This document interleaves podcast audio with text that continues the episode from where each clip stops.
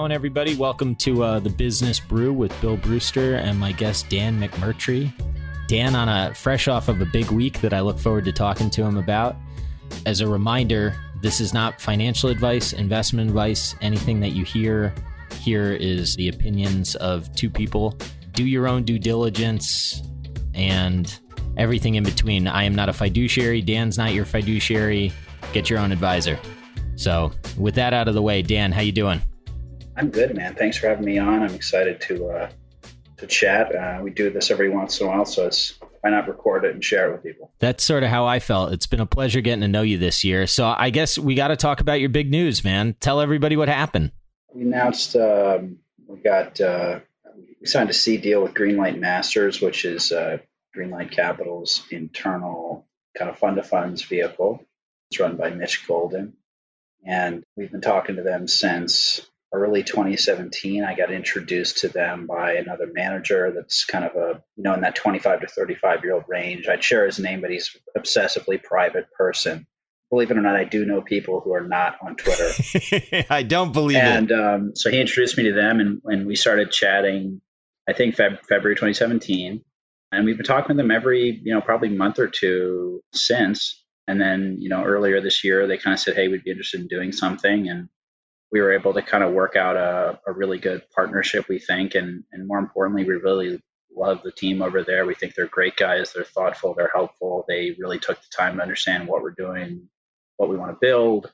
And, you know, it's just awesome. And, and, you know, on a personal note for my business partner, Alex and I, I mean, we grew up reading about, for our particular age vintage, it was kind of David Einhorn, Dan Loeb, and Bill Ackman were the three guys that was you know Batman, Superman, and Green Lantern, and you know so it's really surreal for me, you know, getting to meet some of those people and work with them, and I'm on cloud nine, and at the same time, I'm of course insanely neurotic about not messing it up. So, but I think you know we are six years in. We had some nice overnight success that only took six years. And you know, I think we've got enough experience, uh, which is to say, we've made enough mistakes already to where we, we know what we're doing, and you know we're excited and and more importantly i think it's great that we have partners that we like and we can work with and i just think it's a, a great relationship and we could not be more pleased that's awesome man i uh I'm super fortunate to have gotten to know you. I think Twitter is an amazing place.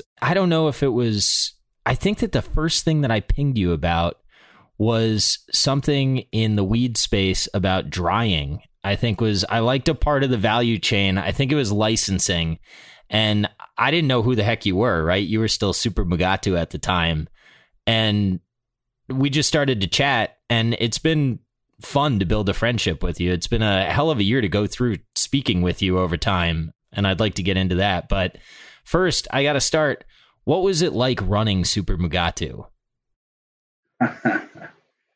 fun. I think fun. I mean, it changed over time. I mean, I first interacted with Twitter because I, when I was in college at Notre Dame, I was, I would harass smaller hedge fund managers to let me intern for them for free. I was just like, let me do something. I want to get, put me in the game coach. And I'm sure some of the work I would do was valuable and a lot of it wasn't. And one of those guys uh, said, Hey, you got to get on this Twitter thing. And I didn't really get it at first. I went on and it was all kind of day traders and charts that I could come. And, I, and it is hard to penetrate that if you've never been on it before. And also, finance Twitter was very different back then. So, what was it like? Like, in in what way was it different? Because I've only been there for maybe three years or so. I mean, back in 09, 10, 11, somewhere like that, and I had a different handle back then. I think it was just under my own name, but it was a lot more like daily trading ideas, you know, the charts here, the set of whatever. It, it wasn't as much long, they weren't really long, these long form discussions about fundamentals. There wasn't as much of a community. There was a community of like these day traders that had migrated over from other chat platforms that have existed since computers existed. And it was a little bit more like a message board. And then over time, it slowly started morphing into more of a community as people started to put stuff out there. And really, what happened between 2015, I think, and about 2018 is the online and offline world started to sync. And so people started to in real life because of Twitter, or you started to realize that you know a third of people at Communacopia covering Liberty were all on Twitter, or or things like that, right? And and also surprisingly high profile people started to go on as there started to be higher quality content, which caused more content to come on the platform. And you had one of those nice little feedback loop happened happened. And um, and so it changed. And so I initially, when I moved to New York, I was going and I was doing open mics and doing stand up. And I really just started using the, the Mugatu handle as a way to test stand up comedy jokes. And because I also would tweet sometimes about stocks and things, I had this nice little niche where I could interact with pretty much whoever I wanted, but it wasn't serious. It was generally just, you know, either talking trash in a relatively lighthearted way or making jokes and, and I, but I could still have those stock conversations.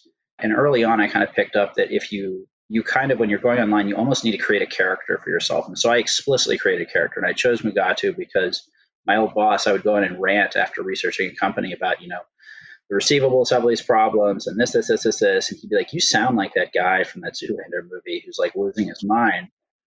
And so I said, well, this is great because I, I advise people on this still when they're when they're going to go on an open platform like this because there's a game on it, and if, if you just go on and assume it's like real life, people say things on there they would never say in real life, right?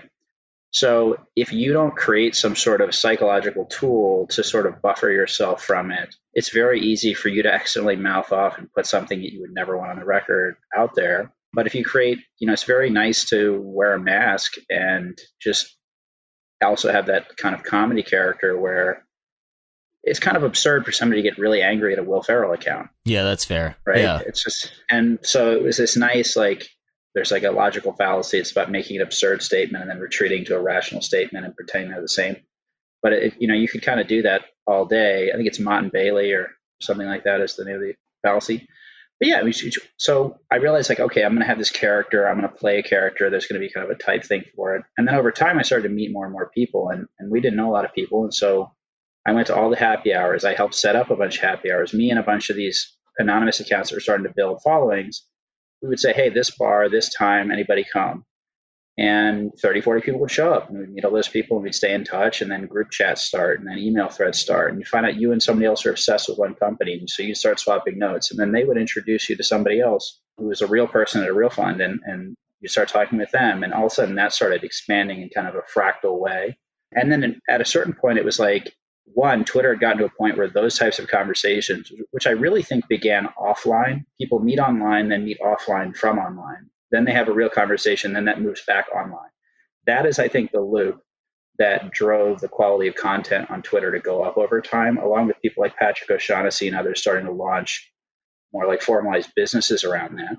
And that started to loop. And so at a certain point there, I had met hundreds and hundreds, if not a few thousand people. And I had spoken to all these people, and you know, people had my name and my email and, and and if anybody really wanted to find out who I was, it really wasn't that hard. And and people did try to dox me several times, and it was like surprise, I'm a nobody, so it doesn't matter. Like I know a couple of people like were so disappointed when they found out was that I was the guy behind that account. Right? They're like, oh. There was one guy who like was like, man, I really thought you'd be like a big deal. So who are you? That's rude. Like, right. Well, I, like, I chose to take it as a compliment, but so yeah, so I mean, after time, I just said like the anonymous thing doesn't really make sense. It does make sense for a lot of people, and I think the anonymous part is really important because it, people can speak clearly. And I think the only reason, like with a lot of businesses, a prior inefficient state of things is what was necessary to create the f- current version of things. And I think that is the case for finance Twitter. Is I don't think the current version of finance Twitter would have ever existed if it weren't for the merry band of trash talking anonymous accounts because that formed this core hub.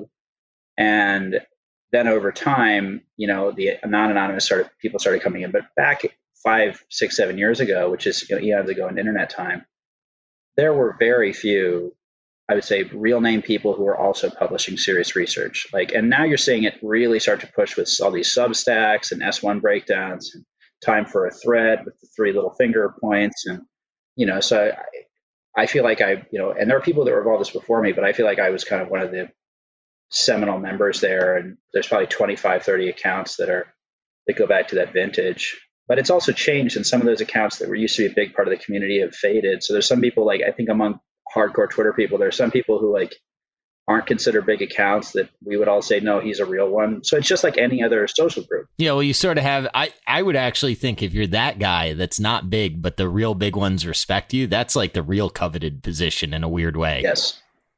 Absolutely. It's like the og of the FinTwit right? Like when you get respect by the people that other people respect that's more important i think.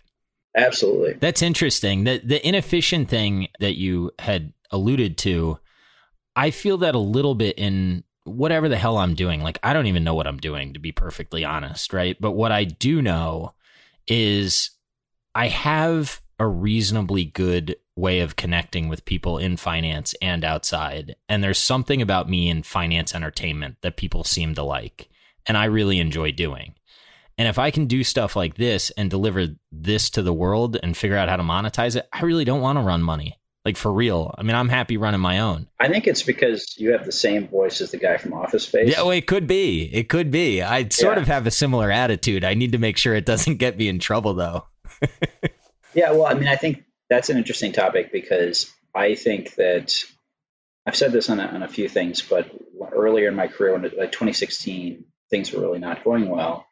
They could have gone worse, but I was having a really hard time, and I went to a mentor of mine, and he he gave me several pieces of advice that were really valuable. But one of them, he said to me, and this is just there are things people say, and you hear them, and you're like, yeah, that's right, but you don't really understand how important that thing is. And so many important things in life, in business, investing, seem mundane when you hear them, and then years later, you're like, oh my god, that was prophetic, yeah, the stuff. And what he said to me was, he said, look, everything successful I've ever been involved with, and this guy's been a fabulous venture investor and public investor and manager of businesses he said, everything I've ever been involved with, it worked. It went not even remotely close to how we thought it was going to go. It had to pivot 10 or 20 times, and we had to move directionally in the right way to continue to succeed and survive. But he's like, I don't think we've ever, if anything, it's been like a hundred bagger or something like that. We've never had something go anything remotely the way the original pitch deck looked. And so his advice was like, don't worry about the end state so much. Worry about what you can actually control and do right now, and yeah, work the process. And and there's something I think in this modern ecosystem of of how these tech communities work, where you can kind of feel it. You know what I'm saying? You can kind of feel like, okay, something's happening here. We're building an audience. People are paying attention. This is yielding returns. They're just not financial yet. And I think a lot of wonderful businesses have been built that way where you're not yet seeing it maybe on an income statement, but you're seeing the function that should produce income statement metrics over time getting built out. And I, and I think financial media has been done so poorly for so long. I don't know that it's ever really been done well, that there's a huge opportunity for people to do things now in this community and the appetite's there and the appetite's global is also the other thing. And the costs are low. I mean we can sit here on our laptops and do nothing. have a chat and, yeah. Yeah. Yeah there's no startup cost at all. Do you mind going into what wasn't going well if you're comfortable sure. with it? Yeah. Yeah so we we were going to launch our fund in 2015 in august and we had been kind of managing some friends and former bosses money and we had done really well with it honestly too well because the market had been strong, and so we, there was definitely some confusing bull market for brains going on.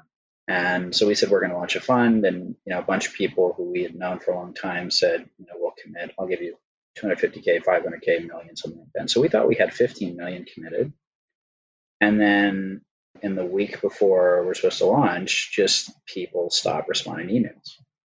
And what happened there was basically one person decided not to invest because somebody told them, hey, emerging managers almost never work out, starting at subscale is a bad idea, all this other stuff. Absolutely good advice. And I wish I had you know, known and understood that at 21 or 2, 2022. And then once somebody heard that somebody else was passing, everybody else dominated. And so we started with 3 million. And so that delayed our launch a little bit. And we started August 2015, and we're at 3 million instead of 15 and then we started investing up, and then the market collapses because China was going to blow the world up at that point. People remember. Yeah, you're talking December 2015. And so we draw down. Yeah, that was a crazy time, at least for certain names, right? I don't know the whole market, but yeah. It was very volatile. Yeah. And we were kind of on tilt when we came out of the gate because of how the fundraising environment had gone. And so we drew down like 15%, and it was brutal because the longs went down. And, and as the longs were going down, we were like, oh, we haven't really put on a lot of short exposure yet. So we shorted and then everything went vertical. And so we got hit on both sides and just nothing was working. And, and I think, it, and it was like, in retrospect, a lot of classic analyst to PM type things where we confused running basically PA money with a few positions with understanding how to structure a book and manage risk and things like that. So we had to go back to the drawing board and figure out how to how to structure a portfolio better. But you know, after that, it was like, okay, should we even keep doing this? How the hell are we going to raise money? All that other stuff. And it was just, you know, it had blown up in our face in four months, right? And you know, my business partner Alex had left Citi uh, working in investment banking, to do this with me, and I'd left another job, and that felt really bad. Yeah, and you're in New York, right? At yeah, the time? actually, we just moved up to New York. Yeah, yeah. So, so you got a lot of fixed costs in your life. Right. I mean, at that point, it was like a we work in a apartment. Still got yeah, rent. Still, it was, and that wasn't trivial to us at the time. And so it was just kind of like everything went wrong at the same time. And you know, you can't raise the money. The longs go bad. The shorts go bad. People aren't. All these people that were like, I had people who would call me every day to talk about stocks. All of a sudden, like, felt bad that they bailed because somebody else bailed and then they like were awkward about it and then wouldn't talk about it and I and so just I felt isolated and then you start just like self sabotaging almost in a way where you just go into this doom loop in your head and it's really really bad and I was like just having trouble getting out of it and so I took like a week and got away from everything and went to talk to some people and I was just like this is a nightmare like basically blown up and really yeah up, no I, mean, I understand what you're saying yeah right and I was like this is like that was just terrible, right? And so I'm going to several people, and nice thing is I, I was able to go to some people, and they were like, "Dude, you're 22. You yeah, did something ballsy, right? You did something ballsy." And they're like, "How much money did you lose?" And I'm like, X. "You know, it was yeah. like it was like 450 grand or something. It's not nothing. Uh, I don't remember exactly, and it's not nothing." But they're like, how much money have you made for those people historically? And I'm like, well, more than that. And they're like, okay, well, you don't have to feel that bad. I would fix it if I were you you don't feel that bad. Like it's not you didn't put you're not putting anybody in the poorhouse, are you? And I'm like, no. And they're like, but you're not going to quit, are you? And I was like, well, I'm thinking about it. And they're like, why are you going to quit? You're 22. Like if you can't get better at 22, you have much bigger problems. And I, yeah, I kind of got some pats on the back from a few people and just said, all right, like we see what you just went through. That was a nightmare. Uh, pick yourself back up. And that really led to a huge pivot and just kind of worldview and how I how I treated people and how I thought about investing. And it kind of caused me to move away from a purist value philosophy because I realized there were just practical constraints that were that existed that you know you have to manage. Like Bill Ackman talks about return on brain damage, but I had had five or six different things go wrong at the same time, and I felt that much stress. And I realized, you know, it's like all these fables you hear about value investing. It was like I was unable to make basic decisions for you know a couple weeks, and I was like, I never want to feel like that again because I'm gonna miss fat pitches because I'm just shell shocked. Yeah. There's things exploding everywhere. Did you feel like there were things that happened? So I assume that you were in the deeper value sort of strategy mentality at the time. Yeah. So there were a couple things we did wrong. One, a little more deeper value. We had invested one of the worst investments I ever made, and some some investments that don't work, you go back and you go, you know, I'd make that bet again. It was a good bet didn't work out, but ex ante it was a good bet. But we had invested in this company called Horsehead Holdings that was like a popular value name, right? We later shorted it to zero uh, in some oh, size. Good for you. You made money on the downside. We later got yeah. our money back on that one. But I think because I'm really obsessed, and we're going to probably talk about this, I'm really obsessed with understanding how like the value school of thought can poison your psychology. Because there's nothing wrong with value. It's a great framework. Everybody needs it. It's the basic mathematics of business but it can also become this psychological safety blanket that can provide a feeling of comfort that can suffocate you. And we were kind of obsessed with being smarter than other people, I think. Like we wanted to be clever. We wanted the really complicated thesis where we had to read 2,000 pages of documents because nobody else is going to read the documents. And what I realized over time is those things trade at a discount because that reading cost is essentially a diligence cost. And then in the event where you're wrong, you can't get out. So there's there's it's a very different return profile when you go into those weird special situations, especially hard asset special situations. And, and and we were trying to it was just trick shot stuff. Like we were trying to justify why people were wrong to not invest with us. So we overcomplicated it. We should have just gone really vanilla and tried to hit singles and doubles, but we wanted to be monsters, so we overcomplicated it. We made it harder than it needed to be. And in retrospect, it was almost like a self sabotaging or ego thing. And I'm really paranoid about doing that now. And I see some theses people post where I'm like, that is a fabulous thesis, incredible research. I'll never touch it. never. never touch that. On some of those names, do you think you need like a really good capital allocator to bail you out? I don't want to cut you off, and I'm sure people are pissed off that I did. But like, if it takes that much research to get your head around, it seems to me that you need a guy that knows how to collapse the discount. Yeah, the agency costs are huge. I mean, all of a sudden you have all these problems. One, who's your capital? Are they going to allow you to ride that out? Two, what is the incentives of a person there? And one of the things I think you get in trouble with with smaller value stuff is you have management teams that are first of all they're not rock stars it's, they're not like the high demand people i do think there's a signal when you get a rock star who goes into an absolute trash fire i really disagree with buffett on the reputation of business versus reputation of management thing i think that's a huge signal i understand what he buffett speaks to his median audience participant which is generally a retail investor and what he says is very advisable for them but it's not advice for professionals and I think there's huge signal when you get a rock star going into a trash fire because there's usually a really good reason. They're not dumb people. But I think you have to really understand the incentives there because if you have like a C minus manager who's been abandoned by the markets, why are they going to go through this very difficult process and then hand anonymous shareholders all this money when they could carve out a nice 10, 20, 30, 50 million for themselves by working with private equity or creditors or something else in a way that they'll never be called on practically. And and actually with that Horsehead situation, if you go back and reverse the course of events, it seems pretty clear that management was it was mathematically impossible they wouldn't default at the time when they spoke to investors. And you know, and I don't even know that that was deliberate on their part. They might have just not been competent, but the incentives get really nasty in these small things. So if you have somebody comes in who's aligned, who has skin in the game, who's but that alignment factor, you got to really, really be sure and I've just seen so many good businesses where even like you're right, like, okay, there's a value we can unlock, and you think the asset's worth 3x where it's trading. So often when I see that happens, it does get bought out or something, but it's at an 80% premium. So you, you took all of this nightmare risk of all that going wrong, plus the illiquidity, plus all of that, and then you're getting a heavily haircutted premium because the management team is going to stay in place and get a huge comp package.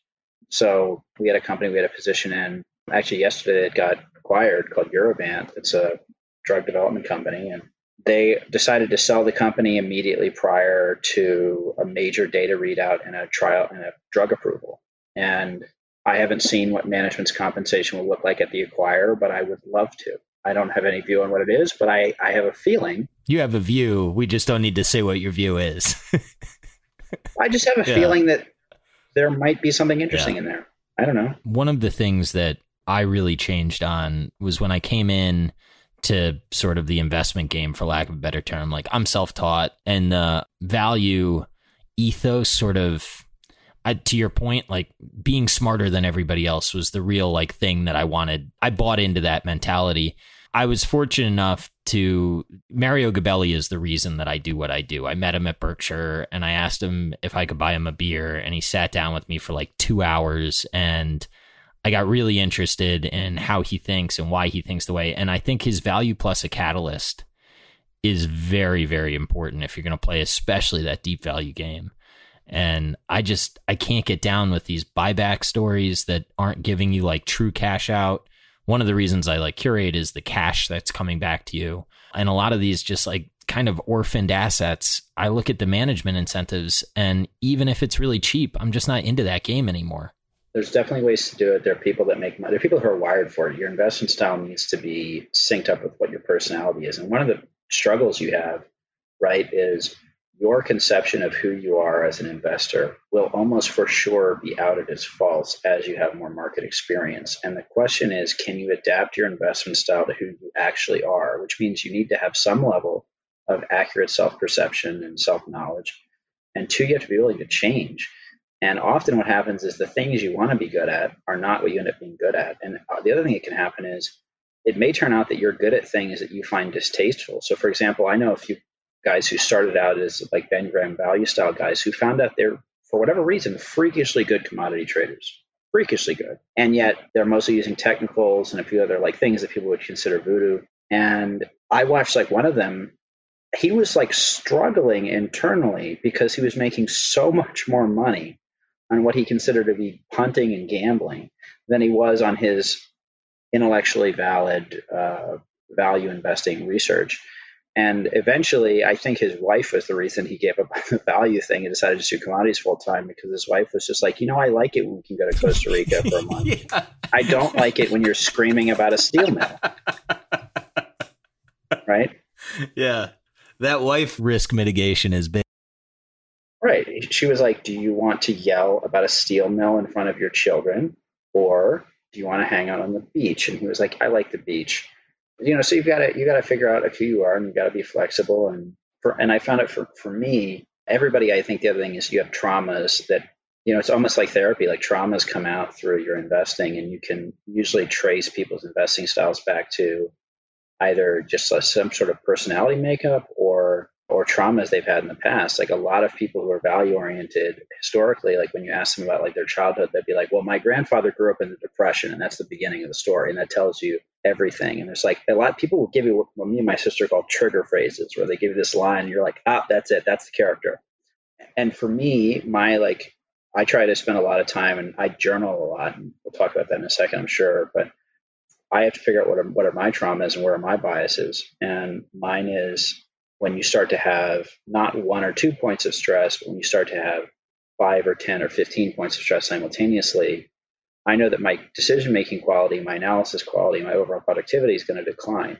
And so, even though, let's say I have two stocks and one is, I think, a 15% return because it's a higher quality business, but it's not as cheap. And I have another that I think is a 30% return, but it's going to be really hairy. I might have one of those hairier businesses, but I know that if I have 10, there's going to be a week where stuff's going on and I'm useless. And then I'm going to miss when that higher quality business drops down and now that thing's a 40% return, right? And I just know, and some of that is selective memory, of course. But the question is, what parts of the process? So you have to look at two things. One is what is your selective memory telling you versus your actual record, which is why it's important to journal thoughts and your trades and all that. And the second is what do you actually act on? And people mess this up sometimes because they look only at selective memory and they don't look at what are you actually going to act on. And for me, I found I'm much more willing to buy slightly higher quality businesses. And, and ultimately, I, am very comfortable in competitively oriented theses where if I just know, okay, Andre the Giant is going to fight a guy who's three feet tall, I'm super comfortable betting on Andre the Giant at any point in the round, no matter how people think the fight's going unless I think there's a fix. What if people think the fight is going too well? Which is to say, are you willing to stretch now on valuation if you're really convinced like Andre the Giant's going to beat this guy to a pulp? Like I'm still betting it. I still have not developed the ability to buy some of these sales multiple companies, and I know could be a good thing. Yeah, I mean, I'll tell you where I'm at on it. I think one evaluations last in my process. First, I really want to understand what are the competitive dynamics and the feedback loops for the customer within the company, the culture of the company, capital sources. And reason I care about culture is adaptability of the company. And that's why I think a lot of these companies, these tech companies, everybody goes, well, they're really overvalued. I'm like, yes, but also during this year, those companies' cultures were built to be very adaptive to change because, like, what does Facebook do every day? Facebook has teams of data science people tweaking very subtle things that you'd never notice to optimize the site. So all of a sudden, when data goes crazy, they already have hundreds of people whose only job is to adapt to new data. Versus if you go to, I don't know, a company that runs like Sawmill or something, uh, whatever. Well, yeah, whatever. Yeah. They haven't had to change in 100 years. It's a very different factor there. And so I want to understand all of that stuff. And then at the end, I want to look at not just the valuations, but also the price implied expectations. I think Mauboussin stuff is fantastic. And and then from there, you can kind of see and I learned a lot from studying Bill Miller on this. Like, I think one of the things that Bill understands, Bill gets like a, I feel like people, Bill does not get enough respect. Dude, he's a beast. I love him. I think he had like one bad year, and other than that, he's like a monster. It's because he blew up he, once, and people shit all over that. But I mean, whatever. Who hasn't that produces monster returns? I don't know, man. He's one of the most creative investors I've ever studied. I love him. And, and the other thing with him is like I like to look at investors over time, every like five years, like what have they, they have new tricks, and Bill has new tricks every five years. But one of things Bill understands is you can be a contrarian in the sense that if somebody thinks something's good, but it's actually amazing, that's as valuable as thinking something's bad when people think something's good. But the difference is, and this is something I think this is a return type that I think Bill captures is there's an issue of the market of there's information that exists, there's information diffusion. How does that information go from existing somewhere to investors? And that's a big reason why these special situation value things are so difficult is the cost of information diffusion is insanely high. But when people already like the stock and are already following it, they're already predisposed to be bullish. And when you have something that comes out where people go, I don't own enough of that. Wow, that was amazing. The incremental buying that happens is crazy. And these valuations can sustain a lot longer. Now, then there's obvious case of things can be grossly overvalued. But I don't want to begin with thinking, is this or is this not overvalued? I want to get a sense of where value could be and I also want to detach myself a little bit from, let's say there's a gold mine, right? This is a terrible example. Never think about this for, for gold mine, but let's say there's a gold mine, and for whatever reason, it's not a it's not a vein of gold.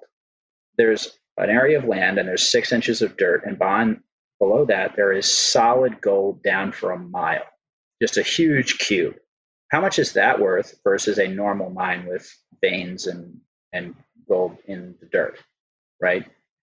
really, really different. You can't use conventional gold mining logic there because all you got to do is scrape some dirt off and then you just start picking up chunks of gold.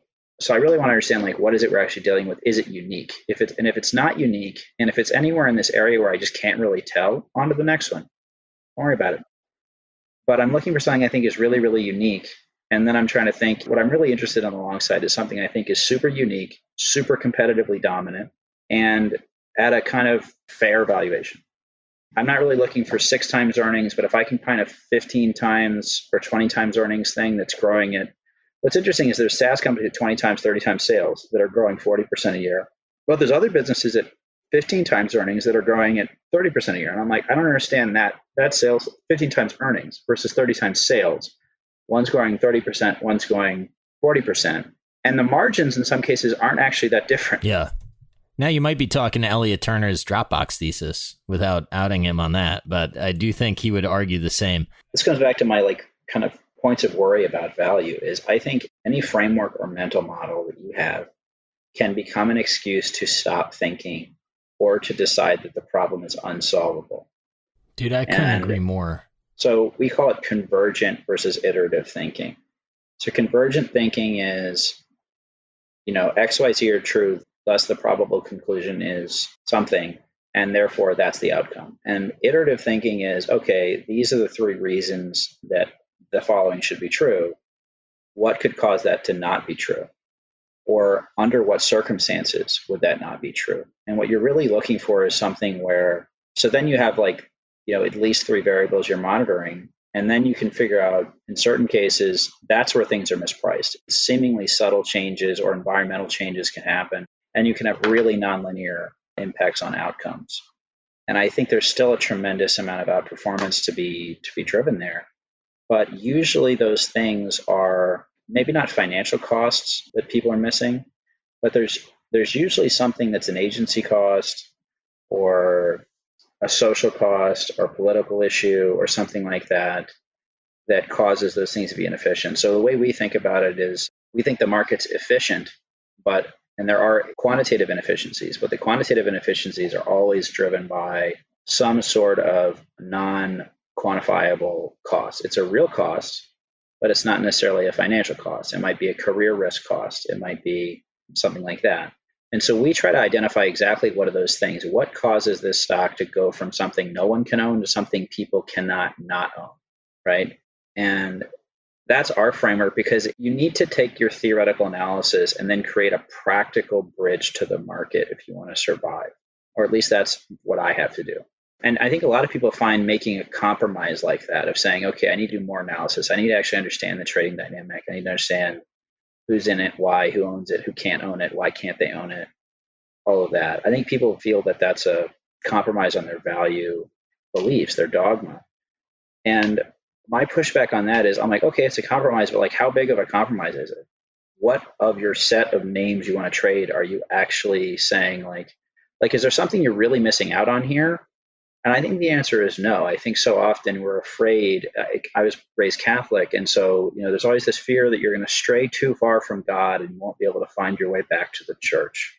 And I, you know, I know where the church is. I've been yelled at by enough priests in my life. I went to Notre Dame, right? I can get back to the church. I'm really not worried about the glorious return of deep value and me being unable to figure out how to go do balance sheet analysis. I'm really confident. you know how to. That I'll you got that one. That. right. I have the scars to prove I can do that. But but you got to survive till then, and but you can often find these shortcuts, like you were talking about Machiavelli, value plus a catalyst. 100% go buy some deep value if you know there's a absolute stud management team in there that's going to make it happen and is aligned and has a mandate and good compensation, then 100%. But then the other question is, what's in your book? You always got to think about, you know, there's a difference between having one of one type of theses and having 10. One 20% position is very different than five 20% positions. And people make huge jumps in logic all the time in investing. And it's what I watch all the time when I'm talking to people or listening to people or reading things is these these jumps that you don't notice that's the same stuff that I love about stand up comedy. My, one of my favorite investing books is this book called What Are You Laughing At by Dan O'Connor. And it's about kind of science of writing jokes and telling jokes in the context of how jokes are received. And one of the things he just hammers on repeatedly is most of thinking people do is subconscious and you jump these massive distances in, in reason. And most of what a joke is, is I'm going to provide you two or three pieces of information and you're going to fill in the rest because of how I look, because of what's going on today, because of my tone, because of your knowledge of me and my background, because of your background.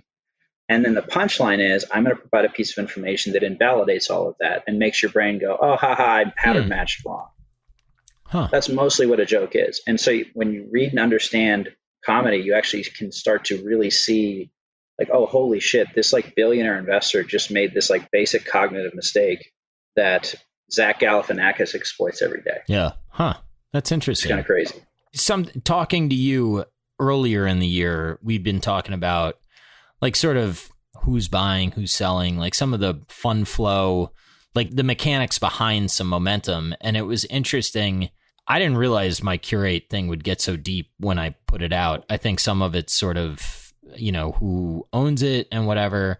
And I was maybe somewhat bold enough to call out a transaction that people had been burned on a lot by the name. But it was interesting when I, I started to get inbounds from like real mutual funds and like real managers and to listen to why people weren't buying.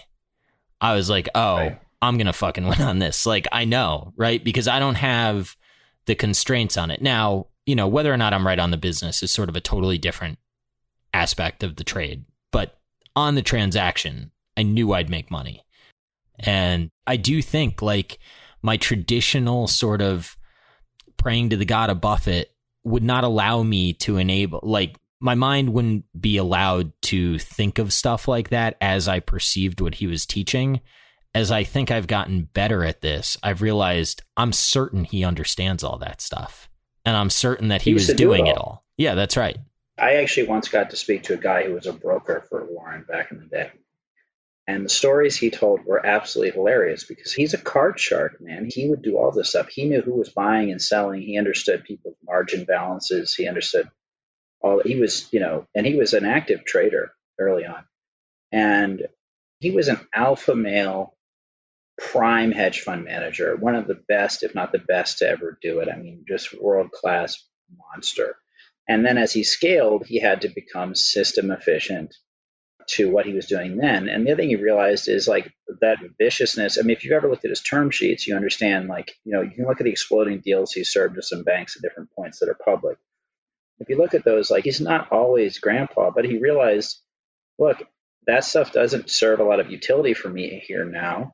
But if I develop this image as this thing, and I'm going to dial back the teeth, I'm going to dial up the friendliness and social whatever, and I'm going to have these advantages. And people critique Buffett's returns sometimes on Twitter, but what people don't understand is Buffett has earned his returns in the last 20 years, I believe, with almost no risk. Yeah, I think that's fair. Pretty much no risk. Yeah, I think that's fair. His risk scenario is nuclear war, collapse of the dollar, rise of the lizard people type stuff. Even then, man, I'm not sure he's got risk there. I mean, like I was talking to Toby. Toby calls him a sovereign, right? Like in the middle of a pandemic, running an industrial, he doesn't need a bailout. That's crazy. Right. So you got to evaluate everything on a risk adjusted basis. So I love Warren Buffett and I dunk on Warren Buffett fanboys all the time because most people who are Warren Buffett fanboys don't understand. don't know a single thing about Warren I Buffett. agree more. They're like, I'm like, what's your favorite Warren? I've asked, I think at least 30 people. I've been like, what's your favorite Warren Buffett deal? And they're like, See's Candy. And I was like, get the hell out of here. Like, you, if that's your answer, you don't know anything about the guy you know, but he used to do all of that. And, and I would know like one of the best traders I know who's kind of a friend and mentor to me, he has almost the exact opposite of most investors. The first thing he does when he's looking at a company is first he finds out specifically who are the bulls, who are the bears, and he gets on the phone with all of them. He calls the primes and he says, I want to know who's bearish on this. Can you set up meetings?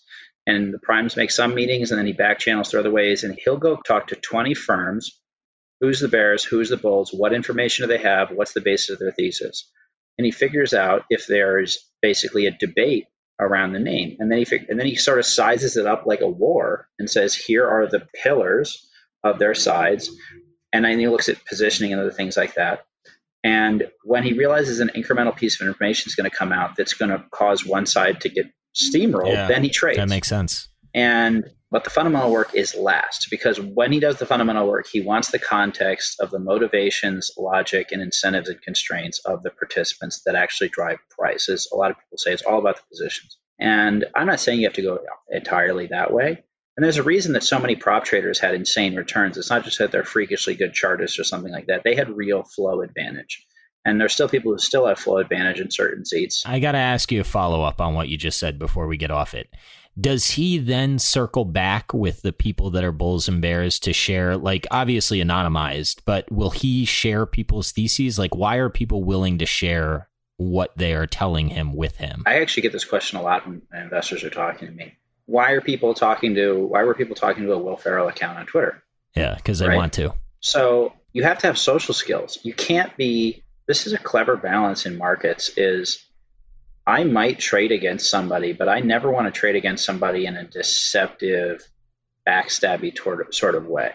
Yeah, that'll right? torpedo your rep. Right. I'm never going to put my reputation at risk. I'm never going to deliberately cause somebody to lose money. If I go to somebody and I go, "Look, dude, you are wrong on this, and here's and here's the research, and here's why," and he goes, "The hell with you! You don't know what you're talking about. You're some Twitter guy." I'm like, "Sorry, I tried to warn you. I am short. Cool."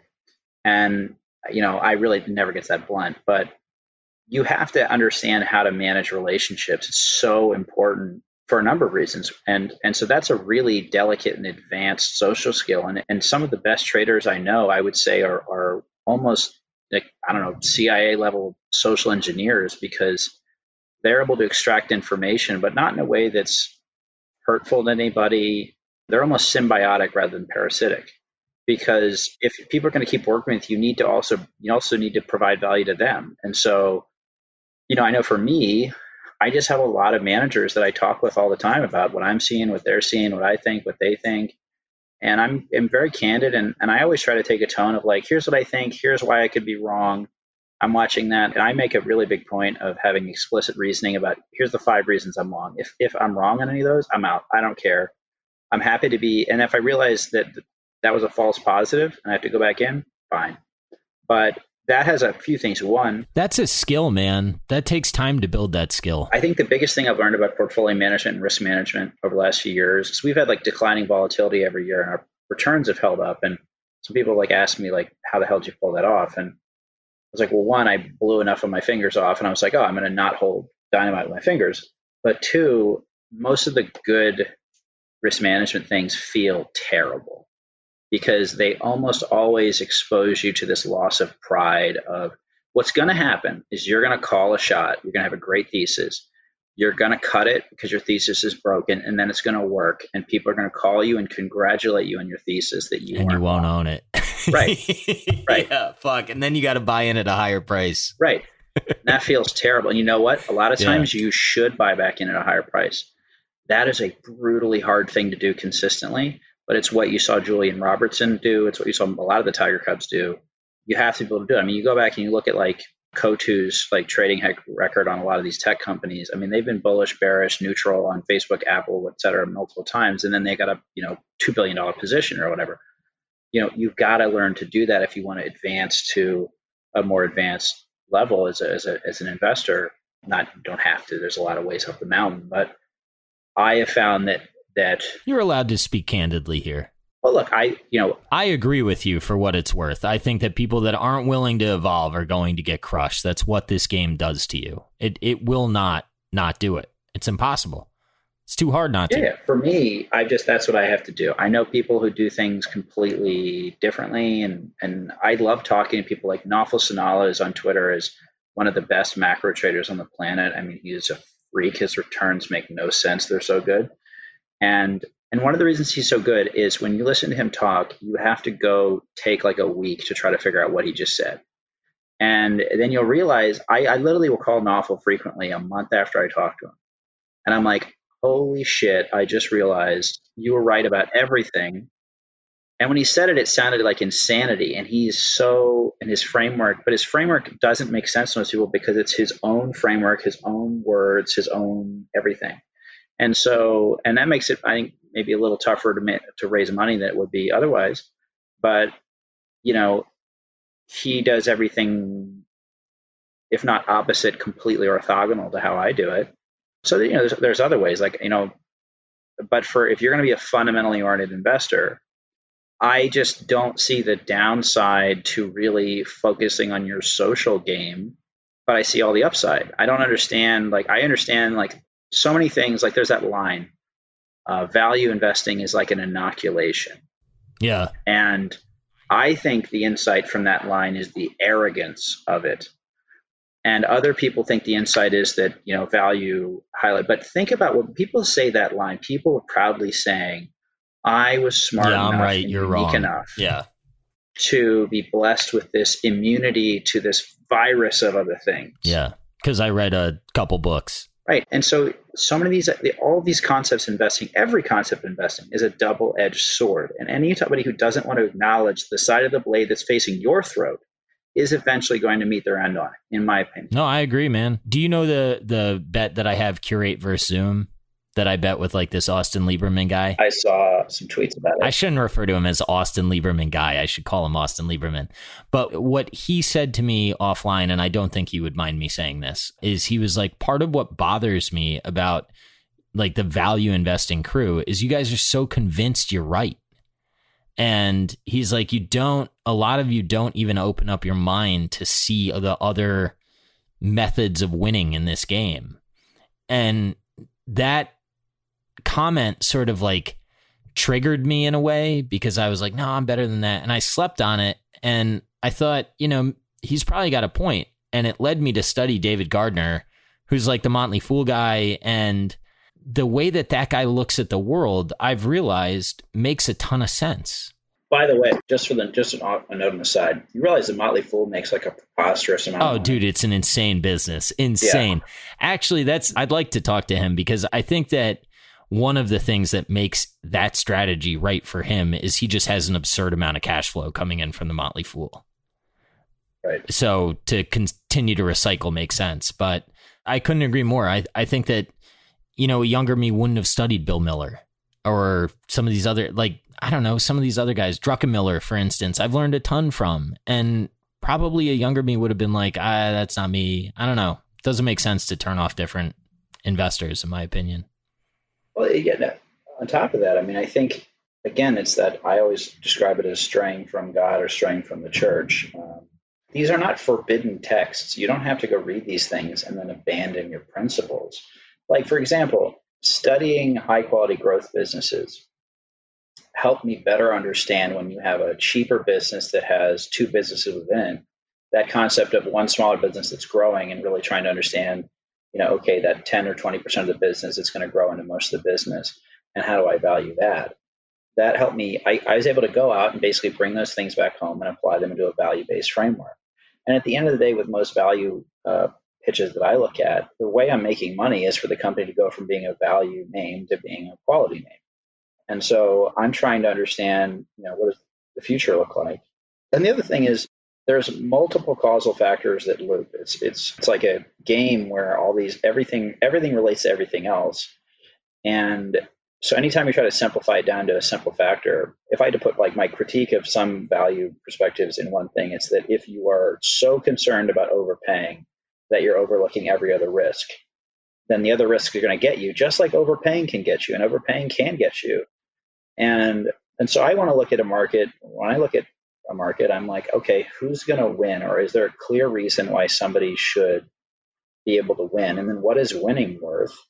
And what what I just find most of the time now is, and, and it's been existentially painful process to like go through this. And I'm I don't mean to sound negative on value because I'm not out buying Zoom, but I've gotten to this point where I just I've realized like if I boost my tolerance for, for valuations up 10 or 20 percent, I'm able to buy businesses that are five times the quality. And I'm like, okay, that is a good trade off. The other thing you always have to think about is like, and this is something that's hard when you're an analyst, but when you move into the PM seat, it becomes more clear. Let's say you have a host of businesses where you love all of them, you think they're great, and you think they're going to compound like a 7% CAGR because of your interest rate and multiple assumptions. If it's a sufficiently diversified portfolio and you're actually just concerned about the multiple, you can hedge a portfolio's multiple really effectively. Now, you can't hedge a 50 times sales thing so effectively, but you can absolutely hedge the downside from an 18 times earnings multiple to 13 times earning multiple. How so? Well, I mean, you're going to be able to go in and wait if you're going to be buying those things, you're going to be buying things in that valuation universe that you think are higher or superior quality businesses. So there's a few ways you can do it. One, you can just go through that universe of things that trade in that universe and figure out which ones you think are not superior businesses that are actually overpriced there. And you can short them out and you can short them out proportionally. You got to think about what part of your actual risk exposure to your invested capital is driven purely by valuation and not by other factors. And the other thing you got to think about is in the scenario where portfolio of 20 high quality businesses at let's say 18 times earnings goes to 13 times earnings, what does that mean for the market? What is the probability that a sufficiently diversified portfolio of 20 plus names of high quality businesses at reasonable market valuations, if that thing, if the multiple's to get cut in half, it probably means the market got smoked. That's right. What else right? happened? Yeah. That's where I've gotten to because for a long time I was like, I don't know. And then I started asking that exact question. I was like, what am I actually afraid of here? Right. Now, let's flip over to like Zoom, for instance. Not maybe not Zoom, but like then there's other now things. let's do it. let's things, go at Zoom. I'm down. Right. So, so the reason, yeah. So then you go and you've got names that are at. So people are so it's the leaps in logic, right? So so people are afraid of overpaying, and so then they make a jump that 25 times earnings is the same thing as 25 times sales. And I'm like, wait, wait a minute. Like they'll make that statement even if earlier in their speech they made a statement about how absurd sales multiples are. You got to recognize like, okay, there's like two things I think you have to do. One, when you're bullish on something or bearish on something, if you're saying I have information the market doesn't have, right?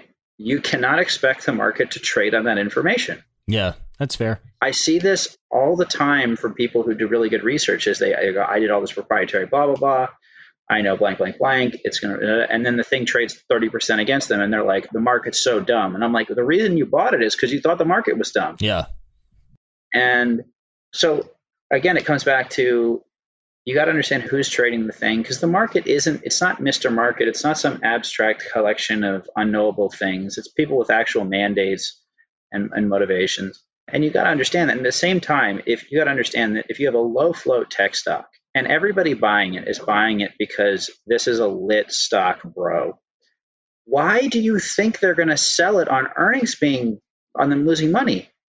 Now, look, that, but it also gives you the trigger because then if you can figure out what's going to cause secondaries from large insider holders, what's going to cause the float, what's going to cause the retail interest to not be enough to support the stock price, that's a great way to time your short on a high value stock.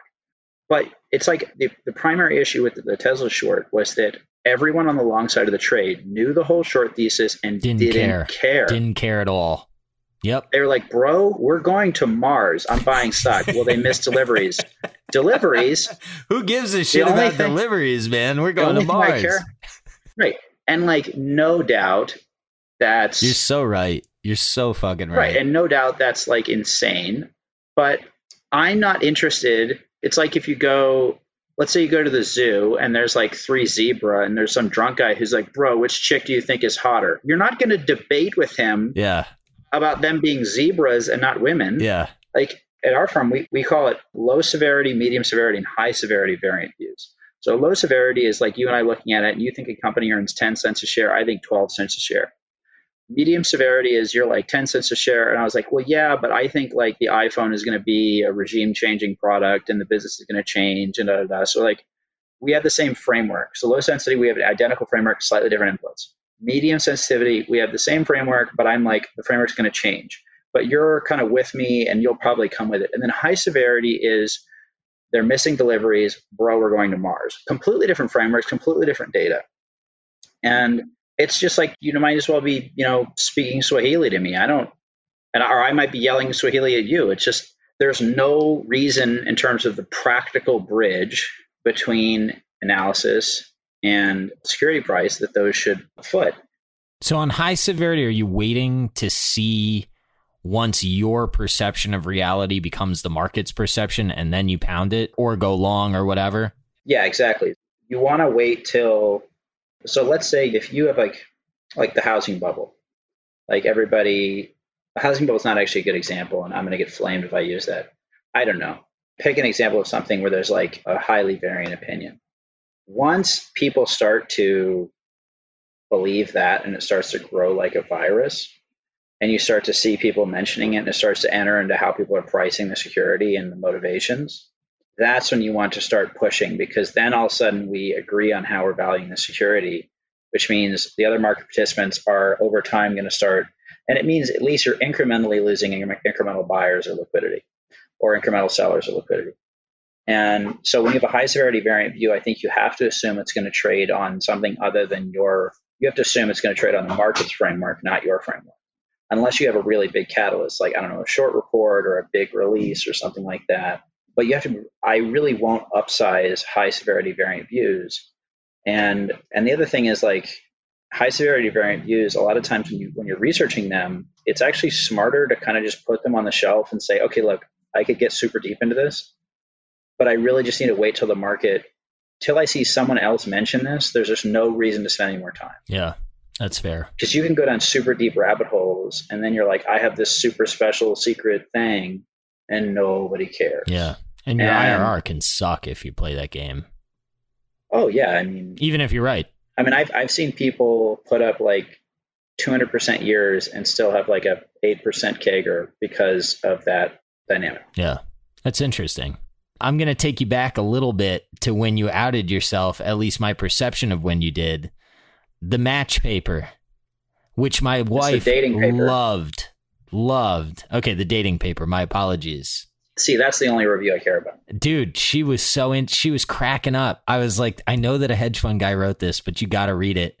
And she was cracking up at what you wrote. And she did say, she's like, this is all true. So, how did that paper come about? What happened? I was kind of thinking about two or three things happened simultaneously. One, I was kind of seeing some of the things you're describing of like how the real financial, real world and digital world were colliding. And I was like, this is really interesting. This is like a new game that nobody's really cracked. The second is we were working on the online dating space and we had been for some time. And we thought it was just this fascinating. I mean, they've basically created a monopoly on sex, which I mean, that food and three or four other things. Like it's like it's a crazy event in, in human history. And I was like, I feel like because it's sexual in nature, nobody wants to talk about it. But I was like, this I think it's a much bigger deal. And then the third was I did a trip to Asia last year, and I was in Bangladesh, and some of these women we were meeting with who were starting startups um, were telling us how you know this was like there and other places were saying like this is the first time you know I can like date outside of like my school friends, my dad's kid friends' kids, and other things like that. And and it was much worse in other countries. And I was like, wait a minute. So and I was like talking through it with them, and I was like, holy shit! In a lot of places, this is the first time women have had agency over their sexuality in the history of the planet. Yeah, I thought that was Holy super shit. insightful. Super insightful. And so I was like, I was just like sitting there on the plane back, and I was like, oh my god, that is legitimately world changing event. And the other thing is, you know, if you go look at what the economic impact is on countries when women are liberated, uh, like, you know, it's amazing when half your people can start working and doing things. It's amazing what happens for your economy. yeah, what you could accomplish. Yeah, especially when some of them are smarter, right? Right. What if we just had half the people start uh, stop not contributing or be actually no, that's not a good way. Let me rephrase that. Start being allowed to contribute. And yeah, and they have a lot of good ideas because it turns out we don't know what we're talking about a lot of things that we meant. And the other thing is, you know, in a lot of these countries that are a little more conservative, women still control 80% of household spending. And I think 80% is a conservative number because we want to retain a little bit of pride. But I'm not, you know, you know, I'm not about to buy a flat screen and, and not uh, check with the girlfriend. But, you know, so I was like, this is just like a huge thing. And then, so one of the things I saw was, you know, if you talk about a stock, it gets so tied up in like the stock price and where's the return. And so I said, we're not going to write a match paper. We're going to write a dating market paper because I don't really want to talk about the stock here. I think this is just a huge deal. And the other thing is, so many people are working on this problem because it's a big thing. And I want to meet all those people. So I said, why don't we just write this about the market? And we're going to write it in this like weird, dry, sort of sarcastic tone. It was fantastic, man. I thought that was one of my favorite papers. I don't know if you ever seen like I wanted to write almost like a Veep script where it was like a yeah. like a farcical legal document. Yeah. And I said, well, let's put it out there. And you know, I said, you know what? One of my things is like hedge fund guys are always horrified if I put my stuff out there, then my edge will be given away, my glorious edge, and then I won't be able to figure it out. One, hilarious, and two, um, I think online, what people get wrong is people obviously intuitively always see the obvious things can go wrong. Yes, anything on the internet is probably permanent. Yes, somebody could come after you in some weird way but they don't really game it and they go the internet's permanent i'm like okay well the internet's permanent so that means there's also upsides to it being permanent meaning like status and that stuff matters and, and how you interact and that stuff matters and i think when you put stuff out i don't really think you lose much and i think there are huge benefits to be gained and i don't think most people have actually gamed out the benefits versus the actual realized losses and i don't really think the realized losses actually occur and so I said, we're going to put this out. And I'm, and the bet in house, we had it on like the whiteboard was I said, I will bet you that everyone who works in this industry is going to reach out and want to collaborate on this paper because, and they did. We got like 250 emails from like people at every one of the dating companies, all these startups, everybody like academics, reporters, like all these people who've been covering this stuff, all wanting to debate the paper. I have data that just confirms this, confirms this. How do you think about this? And one of the things I try to do when I'm researching companies, I do what I would call a 360 analysis, where I want to talk to everyone in the ecosystem. And I don't care about next quarter. I want to understand what are the big strategic questions in the space. What are like, so I'm going to go talk to some like psychopathically aggressive entrepreneur that's trying to shoot match in the back of the knees. Like, what, how are you trying to go at match? What do you think their weaknesses are? I want to go talk to people at Tinder, OkCupid, Bumble, and say, what makes you differentiate? How do you think about this? How is, you know, how do you manage matching? How do you manage how you keep people coming back to the app? Like, how are you dialing that in? How do you think about how you do those things versus how Tinder's doing them if you're Bumble? How does Facebook think they're going to compete? How are you sourcing that? And I think this goes back to your social game and like I relate it to playing wealth games versus status games, but like how do you get those uh, interviews, for lack of a better term? So historically, what we've done is, you know, network capital compounds, but nobody thinks about network or or personal network capital compounding, and it does. And when you have the internet, you can cap you can compound way faster than you can otherwise because you can have these two synergistic elements. And so a lot of it's just being like, so one of the things I do is is uh, is what I call recursive interviewing. And so recursive interviewing is a lot of people say, let's say I'm going to call Bill, I'm going to call Toby, I'm going to call five other people, and I'm going to say, what do you think about Qurate? What do you think about Qurate? What do you think about Qurate? And then I'm going to call some people who you know sold products on Qurate and some customers and all of this stuff. And at the end, I've got you know 50 interviews. Now, the issue is as I go through there, some people might give me bad information. I also might just go on tilt and be like, I want to buy Qurate, so I'm just going to like really focus on the bullish stuff.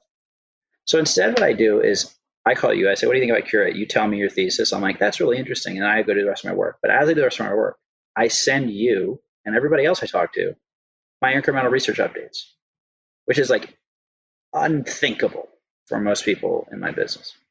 But what you find is all of a sudden, they start to think of you as they go, oh, you know, this is really good stuff from Dan. He's helping me out. He's sharing this stuff. They start to bring stuff back to you. Hey, I was thinking about what that person said. I don't think that's true. Hey, that point she made is really, really interesting. I'm going to go make some, I'm going to go ask some people about that because I hadn't thought of it that way. And what you'll find is so that means if you do 50 calls, by the 50th call, you're sending that 50th call notice to 49 people. And some percentage of them are going to call other people. And all of a sudden, by doing that, and again, we're not talking about the stock at all. We're talking about fundamentals, market dynamics, the business. So all of a sudden, by doing that, all of a sudden, and assuming, let's say five or 10 of those people introduce you to one or two other people they think you should talk to. You do that a few times and it takes work. All of a sudden, you've got a 100 people who are on a mailing list or, or on a, a list on your email anytime you want to talk to an industry. You do that over five or six or seven years, like I have, you got several thousand people. And you literally can't buy that.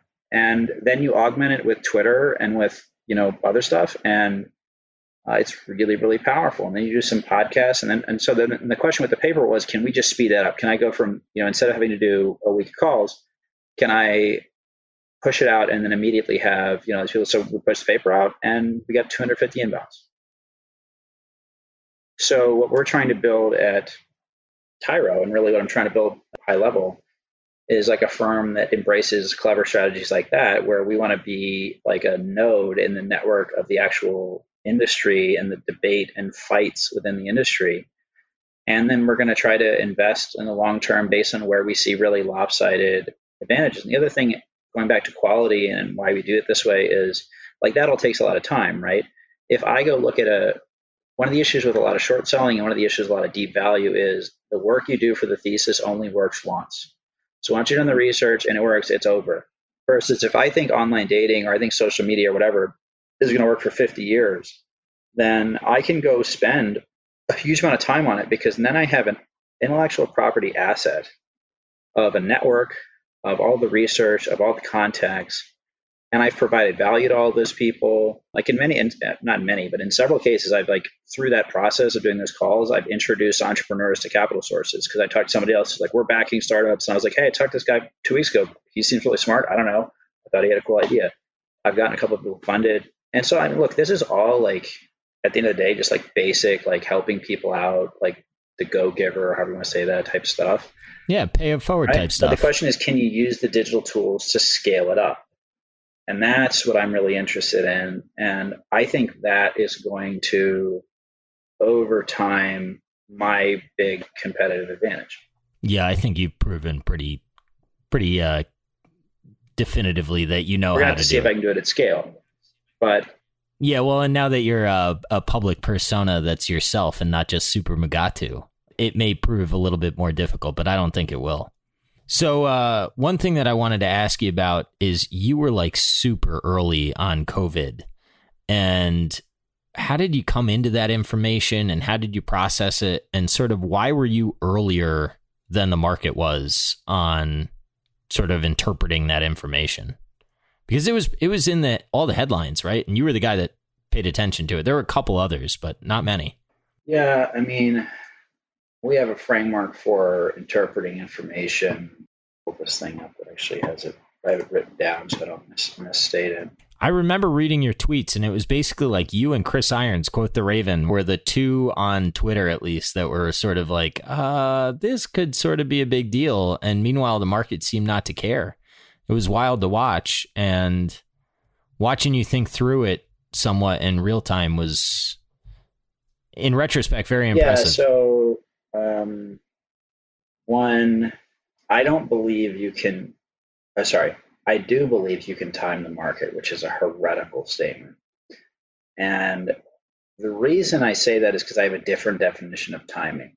There goes that classic Motte and Bailey or whatever it's called, uh, uh, logical fallacy. And, and the issue there is that people think timing is prediction, and timing is really observation. And so you can't, I, I, I, don't believe you can predict the market, but I think you can time it, which is a, a, a, weird thing to say.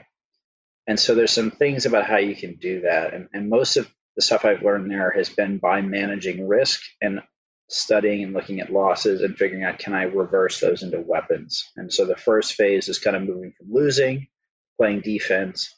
And now I think really in the back half of this year, I'm finally getting to a place where I can go on offense without getting over my skis. because the issue is you don't want to be like thrashing about widely. And I, am really focused. My firm's called Tyro because it's the Latin for novice, and originally it means soldier in training in the Roman army. And it's a, I wanted to have this mentality of learning. And so we try to go through this self development process of any consistent form of failure. There's always going to be random failures that just happen as a, a matter of course in any sort of gambling type game or investing. But any consistent form of loss, you should be able to learn things from that. And uh, you should basically first try to move them into defensive techniques to avoid that. And then, second, you should try to move them into offensive techniques. And usually, moving from defense to offense is harder because it usually violates your dogma. And so, we think there's kind of like six things you got to pay attention to that are market drivers. One is the information. And within that, there's extant information, what actually exists in the universe two expected information and three believed information. They're different things. The second is information diffusion. And so the costs of doing that, the biases of doing that, and that has a lot to do with the initial conditions and things like that. Then you have the information interpretation framework. So once somebody has received the information, how are they going to interpret it? So going back to that low, medium, high severity variant view framework. And then you have liquidity, positioning, and legal mandates. So if your legal mandate says you can't sell even though you know everything's going down, doesn't matter, right? If your legal mandate says you have to buy even though you're freaked out, doesn't matter. So you got to cross all those as well. So in this case, we had a really interesting setup. One, you know, everything had been, you know, pretty great, right? Market was really, really hot. Two, we had had this trade war. Well, really didn't have a trade war, but we had trade war headlines that scared the market. And it ended up not really mattering and so one of the things that happens is as you start to have feared risks that don't actually manifest in anything lasting, you get a boy who cried wolf situation. Nobody's willing to hear it. Huh. Yeah, that makes sense for where we were at the time. Right. The second was we had the holidays in January, and that's just not a very attentive time for a lot of people. So you had a lot of things where people were not on the ball. And so when I think about how to compete with the market or other market participants, like I never want to compete against Stan Druckenmiller in timing the market, for instance. I never want to compete against David Einhorn in valuing a company. I never want to compete against Dan Loeb in writing an aggressive letter to a board. but it's very, he's very right, good where I might compete with people is I want to find a circumstance where the environmental factors or something else, legal mandate, what's going on, the context means that that fighter is not able to perform at their best. If I have to fight Mike Tyson, he had better be asleep and tied to his headboard, right? And so that type of stuff is really important. So we, one, we through kind of the social focus on maintaining social relationships, we had people in China and Asia, and we have investments there, telling us, hey, this is really bad. And so we're looking at it, and when we initially flagged it on Twitter, I was saying, look, I'm looking at this and based on what I've what I'm seeing, at least going to be worse than the trade war because supply chains are being completely cut off. So I didn't know at that point that it was going to break out everywhere and how bad it would be. But it's going to at least be a supply chain disruption. It's going to be a big deal for industrials and other things like that. On top of that, the last, I don't know, 25 times basically there's been a uh, Chinese or originated virus, it hasn't mattered at the end of the day for everybody there have been some scares and things like that, but it it's always blown over, right? Yeah, stayed localized and whatnot. Right. And so if you look at the historical data, you probably assumed that, right. So the market conditions, the social conditions, the timing conditions, where people were in the world, and the base rate of outcomes for a virus in China being scary were all really, really bad. And those things cause people to make a jump to we don't need to pay attention to it. And I had friends that worked at large investment firms and banks who were calling me and telling me, particularly after the tweet, that people were refusing to even listen to the analysis in investment committee meetings. And I actually know for a fact at several firms that my tweet triggered several surprisingly large investment firms to do a fire drill internally and go, wait a minute, is this correct? Oh, holy shit, it is. And you know, so it's just it's it's contextual it's not that it wasn't easy to see. A lot of people saw it. I don't. I think most people were aware that there was something going on. It was just magnitude of the risk, and so that's a really like poker player type thing to get good at. you really need to understand and you really need to be speaking to a lot of people who are in kind of a top down view. And the other thing is, at that point, with where volatility was and markets were, VIX, all of that, options positioning, everybody was also way over their skis long. And that was a big thing because that meant that if positions had to be unwound, this is going to be yeah, they were going to go way down. Yeah, huge oversimplification. But if volatility goes up, essentially systematics have to cut equity position. That's a way oversimplification. So it meant that because of all of those envir- circumstantial factors and social factors and the history of the virus and all these other things, people said, well, they jumped, made that logical jump. I'm all about looking for these logical jumps. Jump two, we don't need to pay attention to it. And what they miss is that on top of that, there's another thing, which was positioning. And the positioning meant that even a modest scare was going to cause a massive unwind.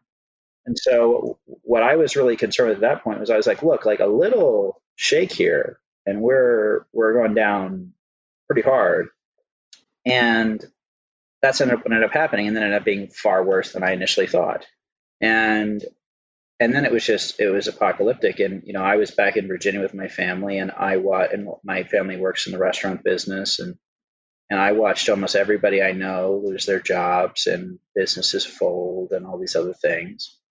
And I went from being way ahead of the market to behind the market in like six weeks because I made this mistake. Again, my that same context factor I pointed at other people and I said, Oh, you're wrong. I then succumbed to it because I was on the front lines all of a sudden, like with all my friends getting you know bushered. I wasn't in the Hamptons in a mansion, you know, immune to all of it. I was, you know, people were crying and I was having to comfort people. And then we have Steve Mnuchin come out and say, "Oh, we're gonna just we're just gonna buy everything," and and I just I was like, "You can't fix this. This is and." And I was like, and, and logistics of it have to get worked out, and then the winter's going to come, and it's going to get really bad in the winter. We got the election. We got. I'm, I'm like, you've got 50 scenarios where this is a complete shit show, and you've got one scenario where this works. And so I missed the spike off the bottom, and that was a mistake. And it was because I then succumbed to this exact same contextual cognitive failures that most market participants did at the top. And I realized that really quickly because I felt myself thinking and saying things. And I only caught this through journaling. I felt myself seeing and saying things that I saw people say after 08 who just got murdered for years. And so I forced myself to write this devil's advocate medium piece, which I put I out. I love that was, piece, man. I thought that piece was brilliant. I was just like, what if we just iced this thing in the face in like three weeks. And people got so mad. Huh. So, so then mad. did you know you were onto something? Were you like, oh shit, I got to get long? Well, it was more like it created this odd dynamic because I'm making a case or something about where market prices are. And the reality was that so many people were and still are in very bad positions. And so, you know, I understand a lot of people would look at that and feel that I was sort of grave dancing, which really wasn't my intention. But I'm not going to blame those people for interpreting it that way when they're in that position. And uh, I don't think many people really want to be living on stimulus checks, right? And just absolutely brutal for people. So you know, people got really mad there, and then you know other people in the market got really mad so I didn't really get I didn't really get a sentiment signal from that so much, but what I did I didn't know if you were referring to money managers when you had mentioned that people oh, got angry. I, I mean, no. people. I understand. Eh, actually, yeah. part of the reason I want to do this podcast and do it right is I want people to understand that like some of the money managers out there, like yourself and like this guy Mike that I interviewed, like we're real people, right? And it's not. There's a difference between the job versus what you want to happen, right? And like I thought that your medium piece was I wrote you that night that I read it and I was like, man, for you to have the courage to come out to be one of the earlier bearish guys to then write a public piece and publish it, I have a lot of respect for that. Yeah, I don't know if it's respectable or not, but I felt not a lot of people like, would like, do it. I'm not trying look, to slurp you, man. I mean, I, I would, I, I, like you. We're buddies. Uh, I would tell you for real if, but I really respected that. I thought that that was a solid move you know, one of the things that people bring up is they say, well, if you make a statement publicly, then you as a money manager or whatever else, you're going to anchor to it. And obvious, and that's I think obviously true, right? But you haven't really pulled that string all the way out. And I think you can also think about public statements in a certain way. And Twitter's a weird thing. It says, I'm not going to Ira Sohn and pitching long S&P or something. yeah, I'm like, you're testing a thought. I'm like walking into the, I think of Twitter as, you know, I think of it as kind of the, the city square or something. So I'm walking in like saying something to see what the reaction is. And I think voicing some ideas publicly is can be a useful psychological exercise because they're things that you might debate internally or with your friends. And there are some useful benefits to putting it out there because you can start to see it can expose the veracity of other arguments against that.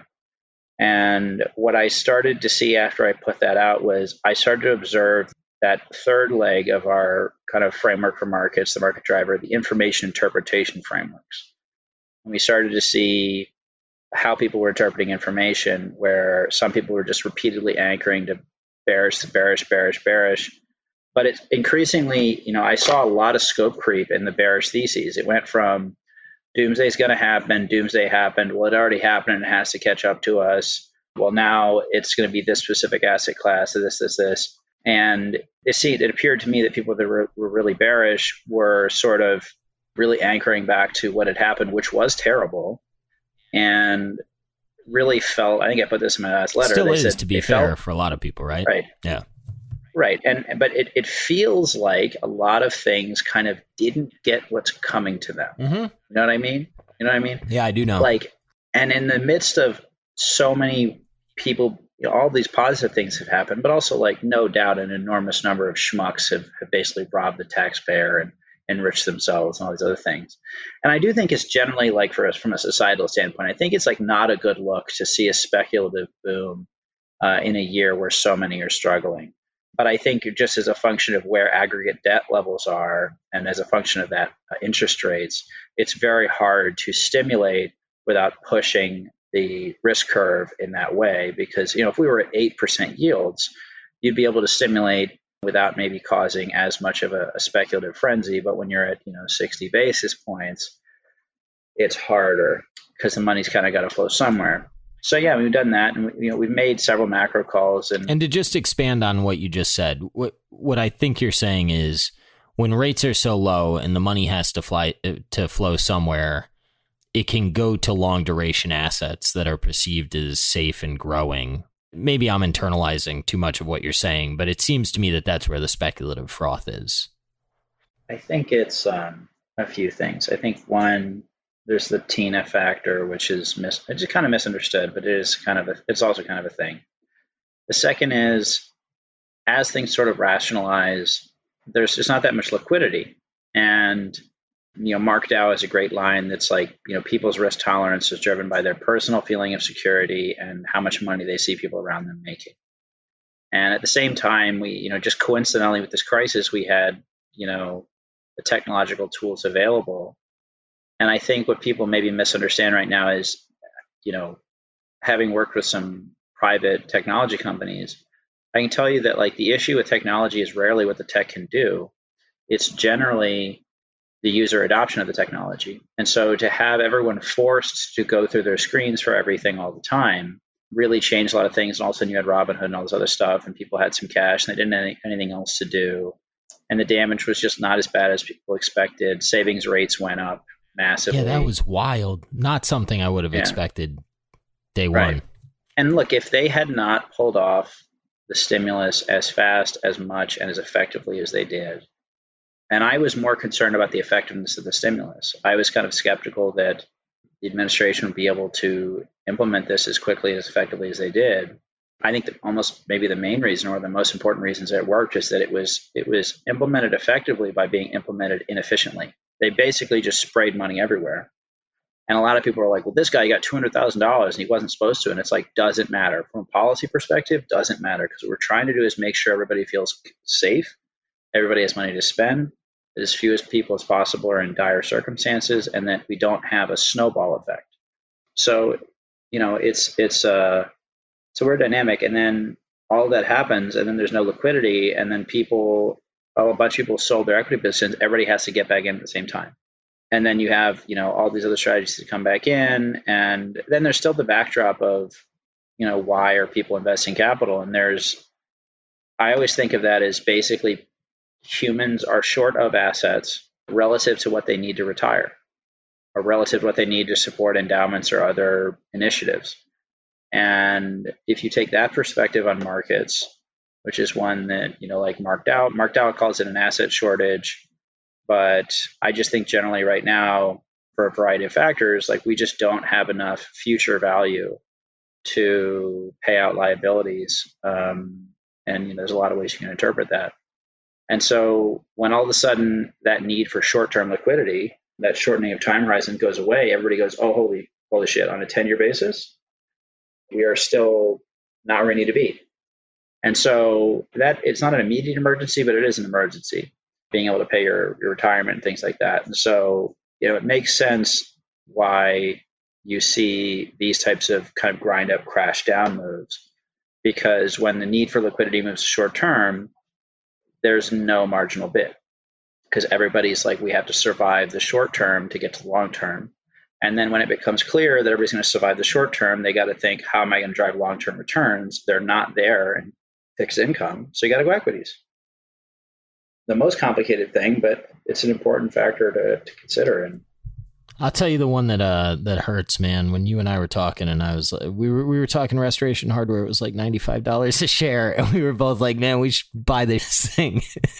but at the time, like I didn't. I mean, I don't know if this happened to you, and I I think you just said that maybe how personal you were with some of the devastation maybe precluded some of the thought.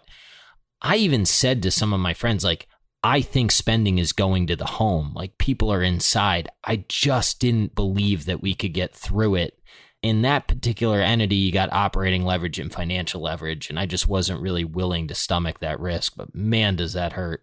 Yeah. And, and the other thing is, it was so fast. It was when you've had issues like in this, this in the past, they, you know, were multi-year things or whatever. And the, the little financial crisis, whatever we're going to call it here, we had was like, I don't know, three months, right? So, and so once it starts moving up, it's very hard to accept that it might be over and it's time to invest up, especially with, you know, when you're looking back in March. And that's, it's really interesting comparing right now to March. So in March, it was totally open ended. And people were making wild claims about therapeutics and vaccines that we were going to build these vaccines faster than human beings have ever built a vaccine. And part of the problem, it was a few things. Like Gavin Baker always is always on Twitter saying bearish theses always sound smarter. But I'm going to flip it around and be a little more offensive. The bullish theses in March and April were really dumb. Really, yeah, really well, dumb. They were ignorance wrong. to risk. yeah, there was a couple things that happened. Like one, people are sending me like brokers are sending me bullish thoughts, and it's the most asinine nonsense I've ever heard in my life. Two, everyone around me is like their lives are exploding.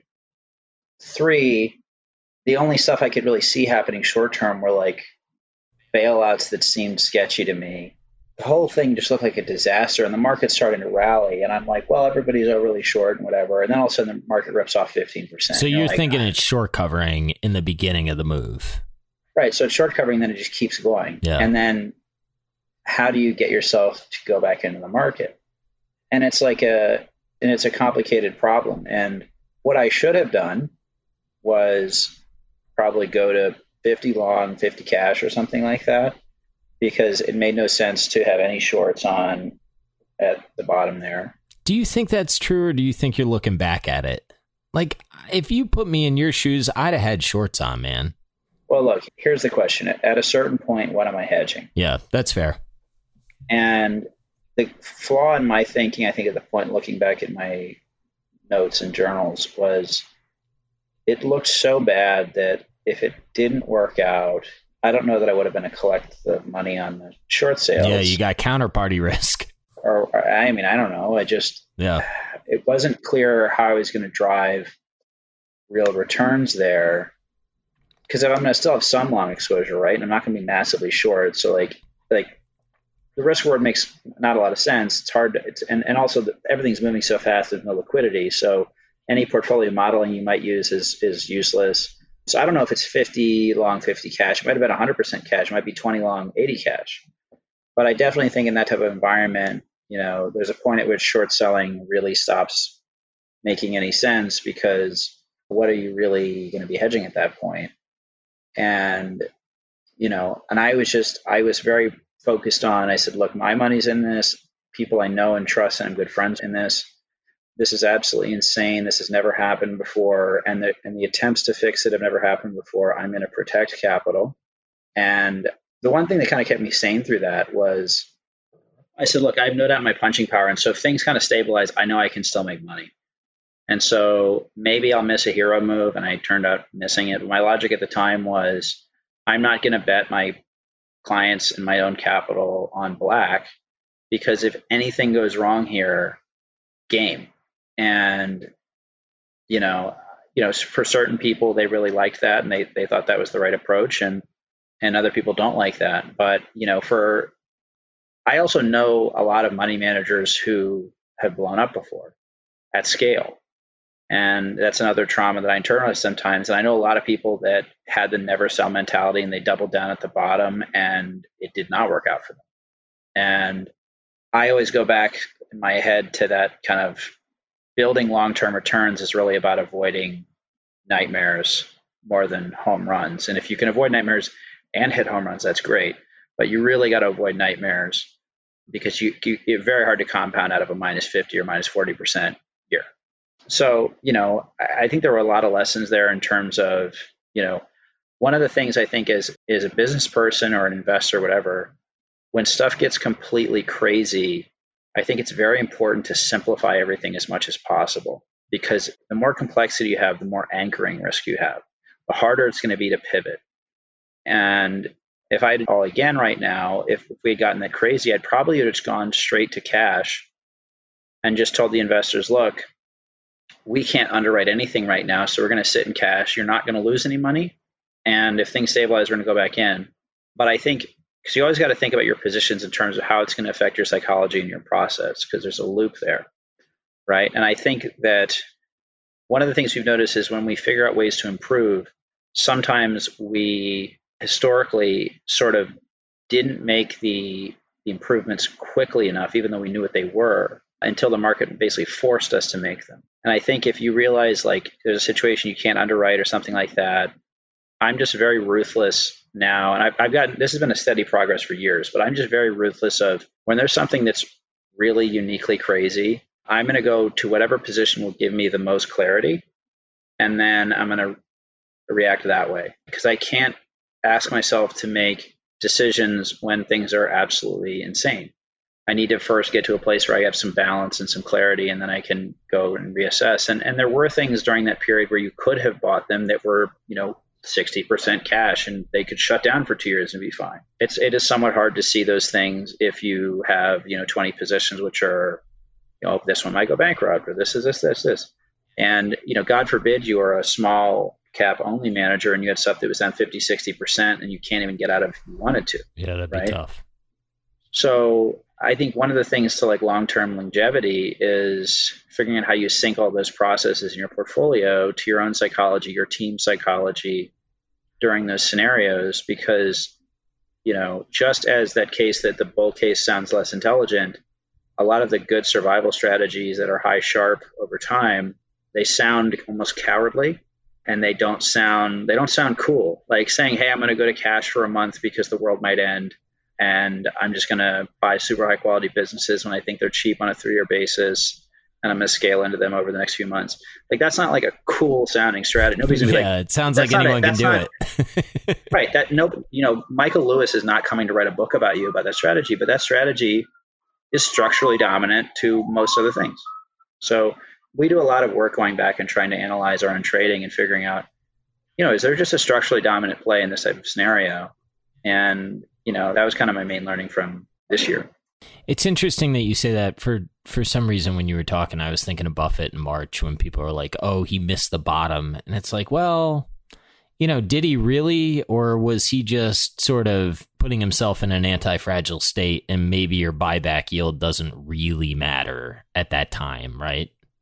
How many hundred billion dollars is he long the US economy? In uh in market cap, what, 500ish? Right. You know, plus all the other stuff. So Right. So the guys through that and the other entities probably, you know, I don't know, plus the insurance exposure, plus all yeah. other stuff. He's built a very robust thing. And the other thing people I think maybe messed up is like it's not like all of those tentacle arms aren't out there doing things because one of the things that he probably recognized that he would never say is this was going to be a, a result that if we got through it was going to result in winners and losers. Yeah, I do right. think winners and losers is the is the theme of the next five years, which is why I think it's going to be awesome to be a long short manager. But I think Buffett realized anybody that he owns that has his financial backing is just going to be able to knife anyone else in their sector. That's right. He doesn't need to buy anyone. Yeah, just make sure you get to the next iteration of the world with capital to invest. Right. And not only that, but his operating businesses, day mm-hmm. one, whenever the smoke clears, day one, they have better weaponry, better armor, better transport, better communications, everything better. Yeah. And the other guy, it's just walking out of Hiroshima, just, oh my God, what happened? And Warren Buffett has them, you know, lobbing peanut butter grenades at their competitors. I mean, just if you think about it from a, and there wasn't like a lot of liquidity, and also nobody was coming to him for like some mega sweet deal. Yeah, that's right. So why would he gamble a dominant, controlling, competitive position? I mean, think about the amount of money he had to put to work to really change the Yeah, percentage some buyback. To. Yeah, And I guarantee you, he knew the returns on his buyback versus the returns on having that cash to deploy into operating businesses to compete. yeah, And I didn't see anybody consider that. But you know, at a certain point, if you think businesses are about to die, why are you going to go buy them if you can just roll over their? You know, it's like uh, Khan from the the, the uh, Star Trek with uh, Benedict Cumberbatch. Yeah, he's like he goes full psycho mode. He's like, I'll walk over your cold corpses. Like that's yeah. what Buffett can do. Obviously, he's not going to say that, but No, well, that that would ruin the grandpa image, but that's definitely what he was thinking.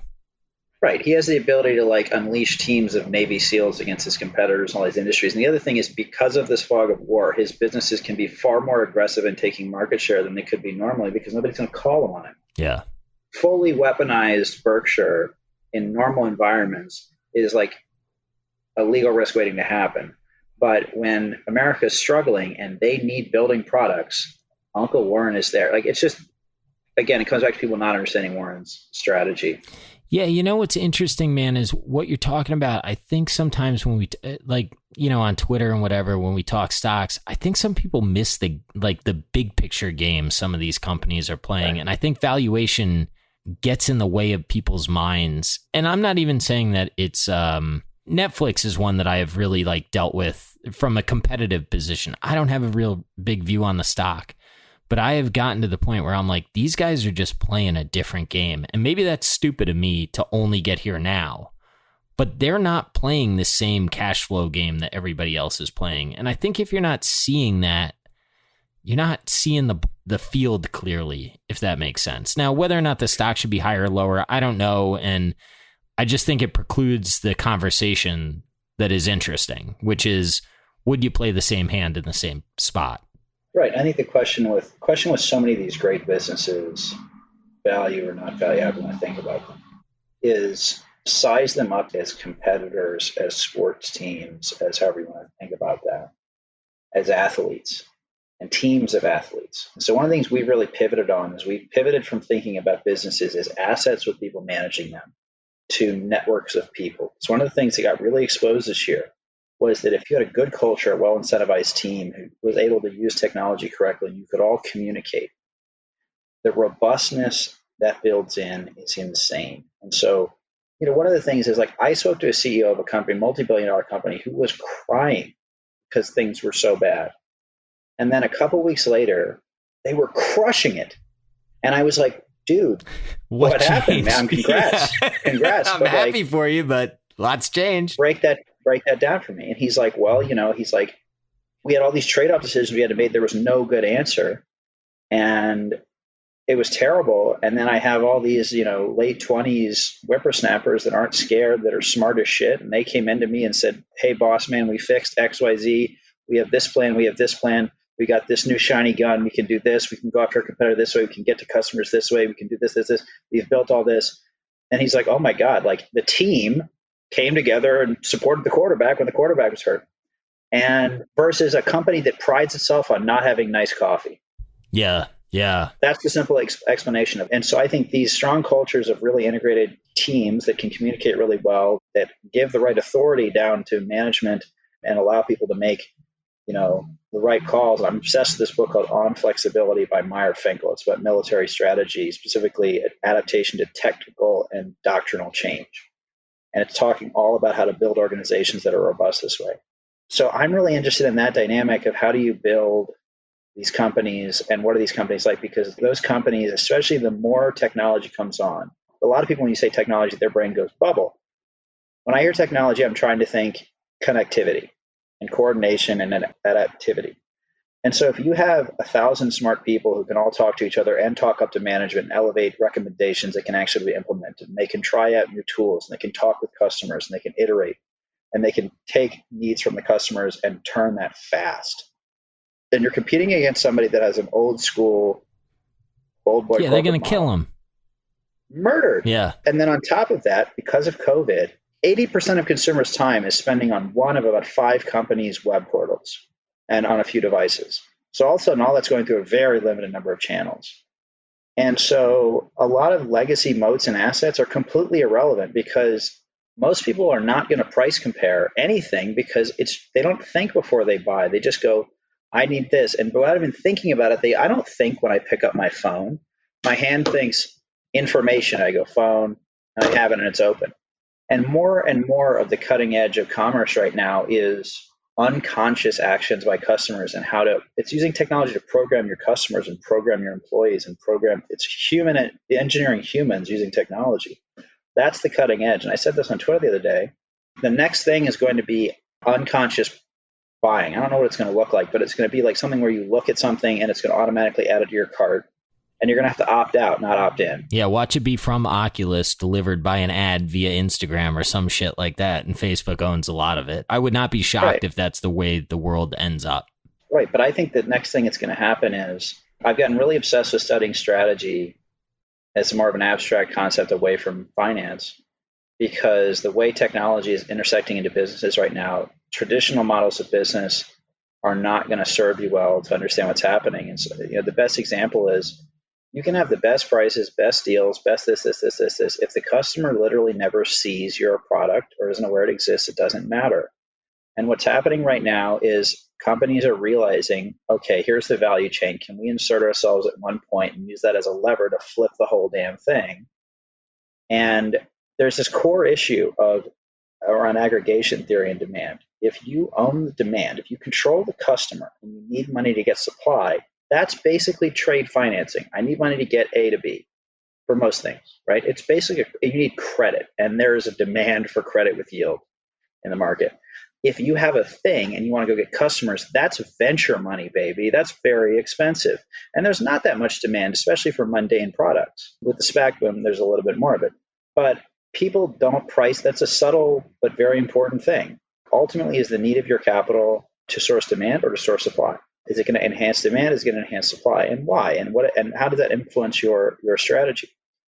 And so I think so much about. And when you start to look at businesses that way, and you start to look at exactly how sticky, we're looking for what I call neurological inevitability, something that is almost instinctual and habit forming, and you're not going to disrupt eating. You're not going to disrupt romance. You're not going to disrupt all these other things those things are really interesting. And when you start to find some of those and you realize, especially some of these companies are so far, not just ahead, but so much faster and meaner than their competitors. Like, for example, like, you know, a lot of companies, like people, you know, these super nice tech companies that, you know, they're great, but, you know, DoorDash has teams that their only job is to figure out how to sabotage Grubhub and just knife them. How do we change our ads, change our, where do we appear? What are we offering? You know, can we hire tactical employees away from them to make it harder for them to pivot? They're going to figure out the particular person within their competitor that allows them to hire high quality people, and they're going to hire that person so that that company can't hire new talent in effectively. That's where like the cutting edge of really high level corporate competitiveness is right now. That's the stuff that I'm obsessed with right now. And if I'm seeing that from some of these businesses, not all tech, but you know, a lot of tech and a lot of others that are that level of savage competitors. Every new thing that's happened has become a full-on war and weapon systems that they're advancing. And then I have another company that's like, we don't spend money on nice office chairs for our employees, and our employees have been here for 30 years. I'm like, you're dead and you don't even know it. Like they're gonna crush you. And it's like Terminator. You've got like a little fat kid fighting Terminator. It's absurd. And so I'm happy to buy things cheap. It has that type of uh, Terminator characteristic I'm looking for. But I really want to be long Terminator and, and short the children that unfortunately have to fight Arnold Schwarzenegger. Yeah, I agree with that. And particular debate I'm in right now is about Netflix. And to your point, like I totally understand why the financial analyst community would say like it's not viable. And I was there. Like I used to do it too. And I mean, I'm not saying buy the stock. That's not at all what I'm saying. But I'm saying if you analyze the competitive landscape, the idea that Viacom is somehow going to compete with Netflix when Netflix has like that shareholder base and the debt markets that are going to finance it, like your cash flow matters, but that strategic advantage of focus plus just unlimited patient capital right now seems to me to be if you're not at least like if you're considering being long Viacom and you say, well, everybody's entitled to something because of back catalog, and you're not at least accepting the premise that just the constant deluge of content and and the attack from Netflix is going to hurt your franchise. I just don't we don't see the world similar, you know, through the same lens, right? right? And I think that that applies in a lot of different places today. Well, I think the intersection of that dynamic with rates and things like that is really interesting because more and more businesses are playing to win. And their capital bases, you know, allocator friend of mine put it is, I forget, he said like the anointed ones or the chosen ones, something like that. And he was talking about, you know, he said, look, you know, I think we were talking about Carvana. And he said, look, a bunch of these funds that are really smart and have a lot of capital have decided that this company competitively is the one we're going to bet on. and is the one we are going to support relentlessly with however money much money they need because even way past where you think on a current valuation basis this is the company that has the capacity to win and has the momentum and the KPIs we think that must lead to winning. And so we're going to continue to fund it. And so one of the issues there is that comes down to orthogonal market uh, information interpretation framework. So okay, I'm going to ask I, you to explain that to a five year old. What you just said. Okay, orthogonal is like a math word. It, I just mean completely unrelated information interpretation frameworks. And so what I mean by that is you and I might look at it and say, well, we think the cash flows, the return on invested capital, something like that, are are not high enough to justify where the stock is priced. And that you know may or may not be a valid argument. But the issue is if the people who are funding that company are thinking about it as a venture capital bet that happens to be publicly listed, and they are their reason for investing is that they think in 10 years that that business will have 60, 70, 80% market share in a massive market. The only thing that matters is one, will those people quit on that? Or two, will somebody pull their capital where they can't? It doesn't matter if they want to, they can't back it anymore. Right. And so now, so that tells you like a lot because then all you really need to understand, and this is where I've gotten on a lot of short cases where I'm looking at and I'm like, I totally understand how the short could work. I totally get it. I'm with you. You know, when is Sequoia going to bail on this? And they're like, well, I haven't talked to Sequoia. And I'm like, okay, well, then I don't want to hear. You can, right. So unless you can tell me when Sequoia is going to quit or why Sequoia is going to quit. I want to hear why the capital provider is going to bail because they're going to keep pushing it. Or I want to tell me who's a better competitor. That's the other thing is so I most of my shorting now is competitive based theses where one of the things that happens repeatedly now is there's some like hot bucket of whatever and one of them comes public and everybody goes we love this theme so we got to get long this one and they miss that maybe a billion of venture money went into that one, and then five billion go into another private company. And the public company all of a sudden has to report earnings. The other one doesn't. And so the greatest example of this was Grubhub versus DoorDash, where DoorDash did a massive round with the explicit mandate to not care about unit economics, just to murder Grubhub. That is savage and, stuff, man. How do you compete right, against that? Right. And that's because these guys are betting. And that's the thing is you got to there's one interpretation. One is these people are fools who are gambling money. And the second is these are very serious people who just bet a billion, two billion, five billion dollars to win a market. So you need to consider that in your analysis of whether or not they're going to capitulate. That's a big bet. And they are going to do everything, not just financial. The other thing people don't realize is like these investors are helping these companies in every way they can. They're introducing them to business partners, customers, talent, all of this other stuff. All those people making those large bets, if they're smart, are doing everything they can to All help the that debt company. markets, man, right? Like if the venture firms are putting them in touch with Goldman, Goldman's putting them through, you know, to all their best clients. Like that stuff really matters. or they're, or they're, you know fund has an LP that owns a big auto business, calls Carvana, says, "Hey, talk to these guys. They can source inventory." That stuff happens all the time. And so you have again, it comes back to evaluating a company as a network. When you understand that stuff, and you understand when you look at the full kind of army that that company has versus 10 guys in you know Georgia who are trying to sell cars, you want to say the guys in Georgia are underpriced. Yes. It's like, dude, a hundred percent, man. And I find it very helpful just to boil it down to handicapping a fight. Like, forget for a second, you know, and, and again, a lot of these I'm going to pass on because I'm going to go, look, I think that's a totally mismatched fight. I think that growth company probably wins. uh, And I'm not comfortable with either of that. I'm going to find an easier game to play. Going back to kind of circle of confidence, so I want a reasonably valued, very unfair fight. But I can't get down with a lot of these short theses at a high level unless those things can be worked out because I don't think people really understand how advanced this game has gotten. Or until you see the crack in that thesis, right? Like if you start to say, okay, well, why is X firm going to bail on this company? Once you start to see it, okay, fine, I'll short it, right? But like, I'm not shorting that stuff before that cracks because to your point, like they're just playing a crush you game. And I- think Right. a lot of people that get hung up, and maybe I'm internalizing this because this is who I used to be. I used to look at current economics and I'd be like, this is bogus and it's going to fail. But now I've sort of realized like the people that I think are going to fail are just playing a different game. And I need to adapt my framework to the game they're playing to see what's actually going to happen.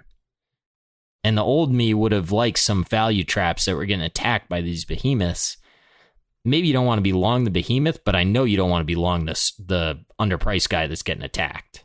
Right. Now, the exception is, as we said before, if you've got a really good jockey who's going to unlock value there and Mhm. figure out how to sell it to the behemoths like that, that's an exception. There's a lot of exception edge cases. But there are a lot of cases where, like, there was there are two genetics companies. One was called Myriad Genetics. The other one was called Invitae. And when I looked at that, Invitae was basically selling the exact same genetic tests as Myriad at like 10 or 20% of the cost and they could do them faster better all of that and it was automated and it was just it was just studly. They were it was incredible. They were way better at everything. And i said look i don't know whether or not there's any terminal cash flow for Invitae but i know there's none for myriad and that's enough for a short thesis for me. And i'm looking at that way. And so I think you know you have to sequence your evaluation process. You have to have this discussion about a business and most of them the answer is do nothing. As an investor you don't need that money. You know now that we've you know we've ranted heretically against some value stuff for a while but then once you've done all this then you can go back to punch card. Then yeah let's look for the ones that we do think are you know there are businesses at 10 15 20 times earnings that are just as dominant in their world as netflix is in theirs. And i for a lot of reasons and my own biases whatever i'm just going to be more comfortable owning a 12 times earnings dominant player than i'm going to be owning uh, netflix Something that I've noticed about you over the past year is I have been really impressed with the inflection points that you've been able to identify. There's three specific ideas that I'm not going to name because I don't know if we should, but you like bottom ticked a retailer to me that no one else liked, and you liked it for the right reasons. There was an asset management play that I think you're really right on and then there's sort of a smaller company in a bigger industry that's really good. And how do you think you got yourself to see the framework of being able to like really I don't know, man. That I mean, I texted it to you. Like I I root for you. I think you're seeing the right things. How'd you get yourself to that point? when does it get simple?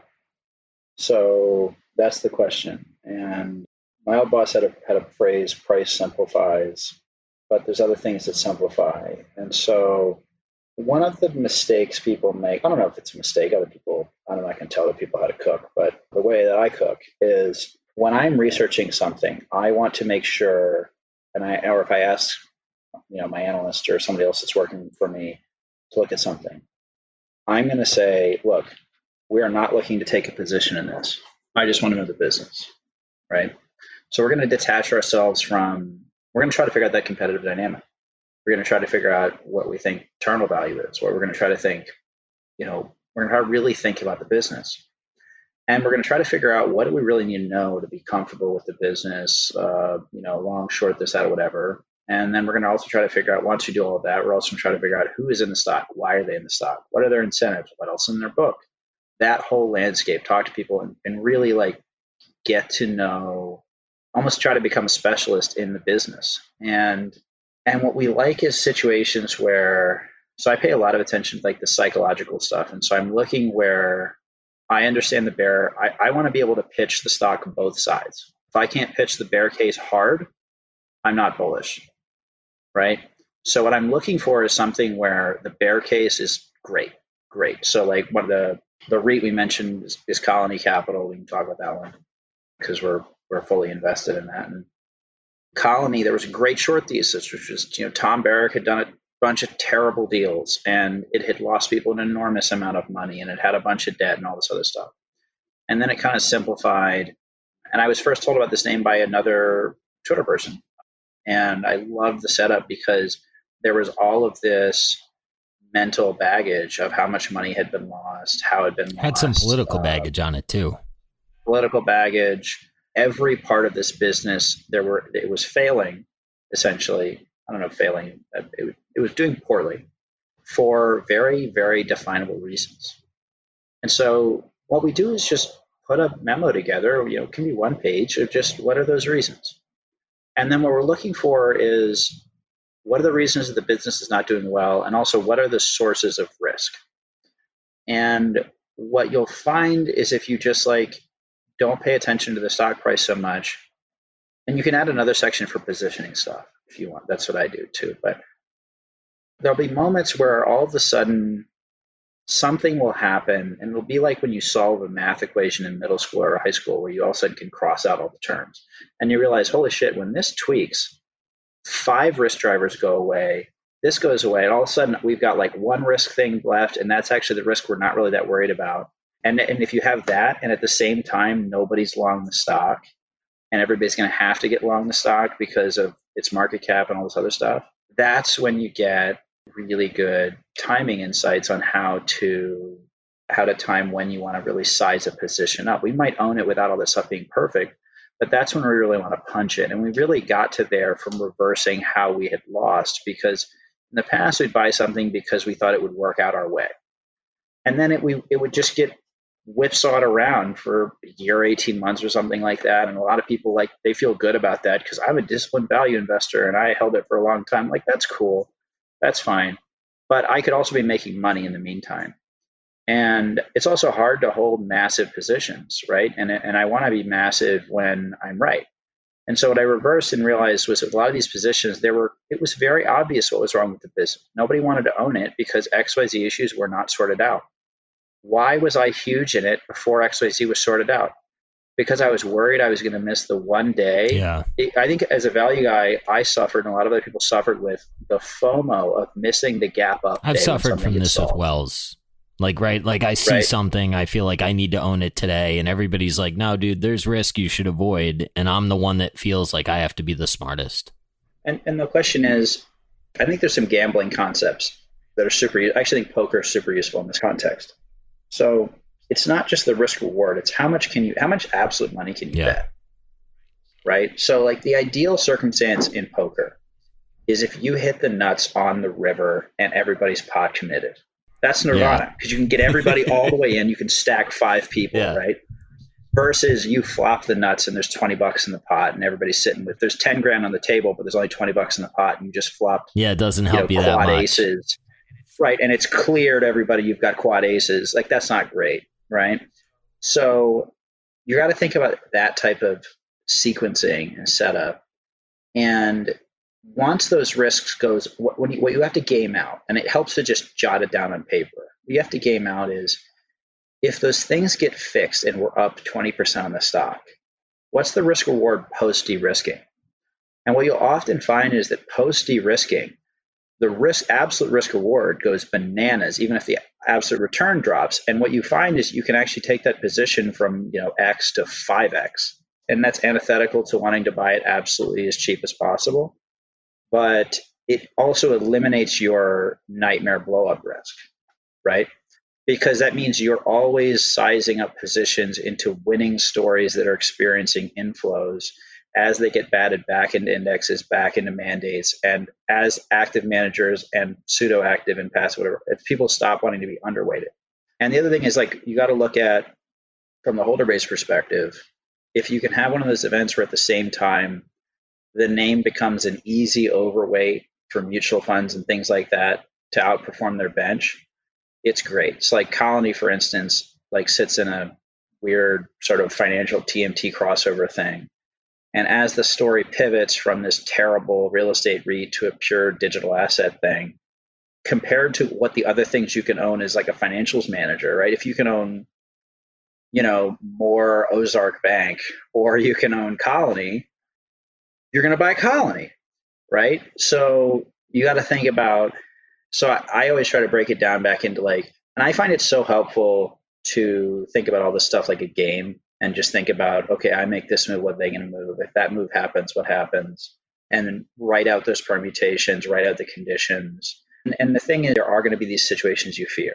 It's going to, sometimes it's going to, like yesterday, I was trying to build a position and a name got bought out as I was, I was trying to buy it. And, you know, it's frustrating, but that was the discipline move is to not plow in and you know and i thought i had time before catalyst would happen but you know it's frustrating and i i hope i can get better at that over time but it was a disciplined move.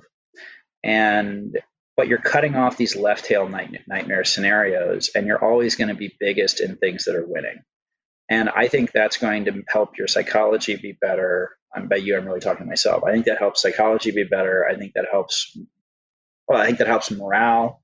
And it also helps like the other thing when you're talking about like socializing with other managers, there's a risk of socializing mistakes. So you make a mistake and you go to the people. You got to be careful that the reason you're going to people is not to justify your mistakes. I bought this, it went down 20%. I thought it was cheap. Ah, nobody could see it going down. It was cheap. That's not good for you. But if you're buying up when there's a confirming event and you're sharing that with the people you collaborate with, then you know it helps build your social credit and you don't have as much risk in your social circle of being the dude who's constantly being like, now is the time to buy Fannie and Freddie. Now is the time to buy Fannie and Freddie. Which, by the way, now right? might be. I don't know. I, having having said that, it might be the time That's to buy right. Fannie and Freddie, but not know, financial advice. right. You know, I mean, I don't know. Yeah, I, I don't either. I, I, just saw an, I saw an article today and I was like, oh shit, Fannie and Freddie are still around. That's interesting. Right. Right. Yeah. So I kind of, you know, in the weird philosophical rambling of that today, I just think you need to really think through the research process, the trading process, your own psychology, how you're documenting, how these things fit together, because you're you want to maintain what I would call rhythm. You want to be in like a flow state of like performing and performing well.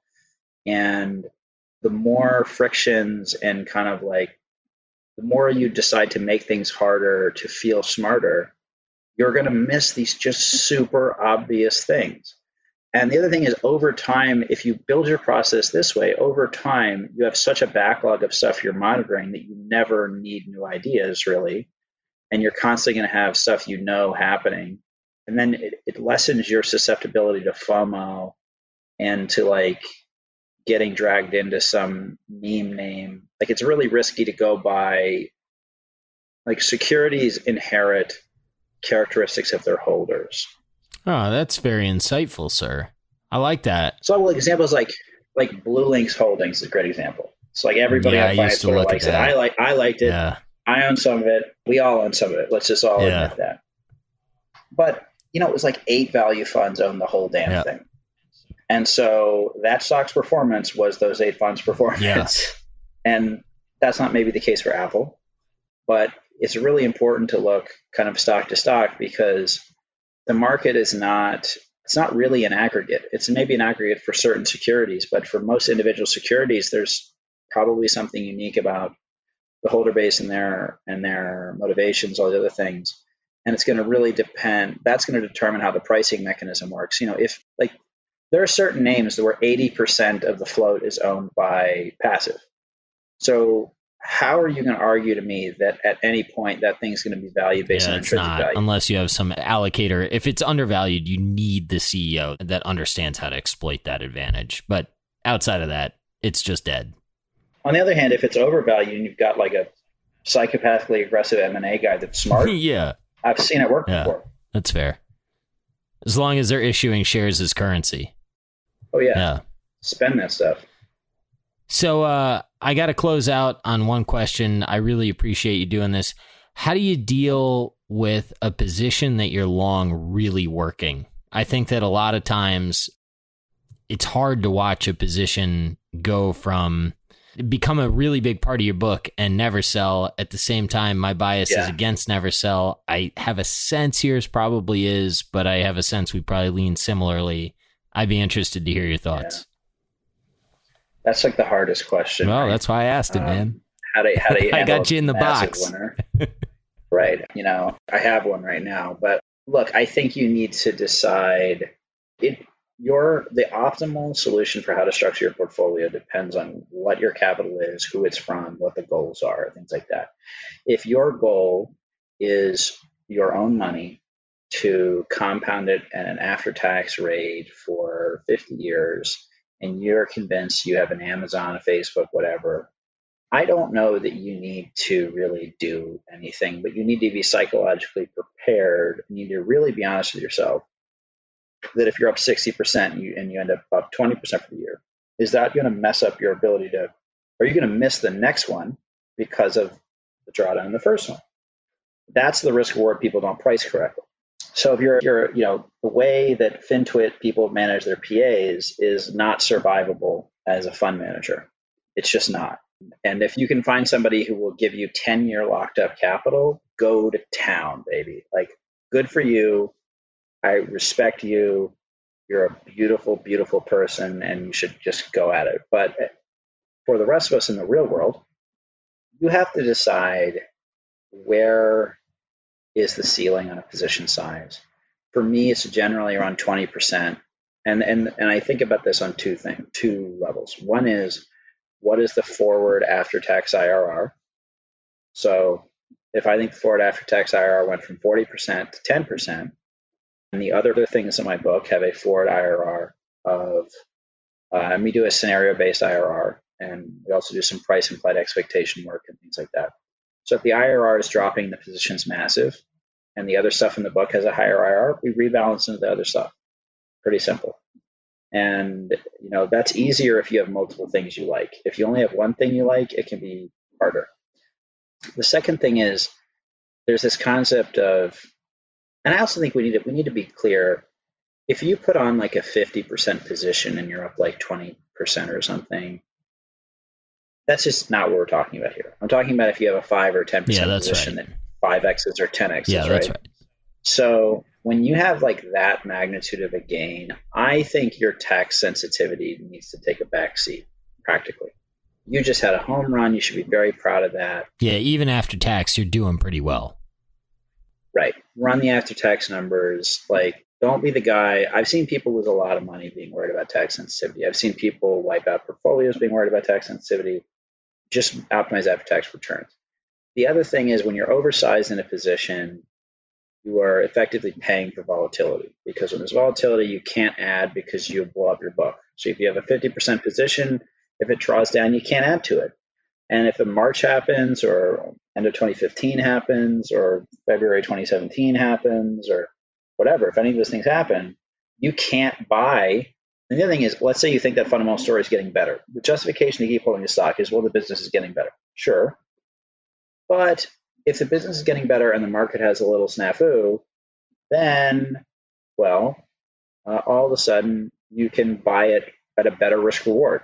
Kind of, as I said, fundamental improvement, regardless of price, can improve the risk reward. So my approach is when I get to a big position size, if I don't have timing anymore, I want to take it back to a level where I have some flexibility, where I'm kind of in my athletic on the balls of my feet position, you know, where I can start dip, dive, duck, dodge, whatever the thing from dodgeball is. And I love how you use that I as want- the example of Right. athletic ability. yeah, dodgeball, athleticism. I need to be able to dodge a wrench so I can dodge a ball. I like it. That's classic. and so I so for me that's like a four to seven or eight percent position depending on the things. For me, like ten at cost is usually the limit. And and usually I have something else that's now at a higher IRR. Like I haven't encountered anything that after being up five or ten X still has a higher IRR than the rest of my Yeah.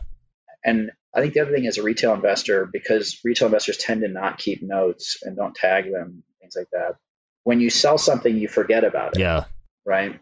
And the reality is sometimes you should buy it back higher if it's actually gotten better. You got to be monitoring the risk reward more than anything else.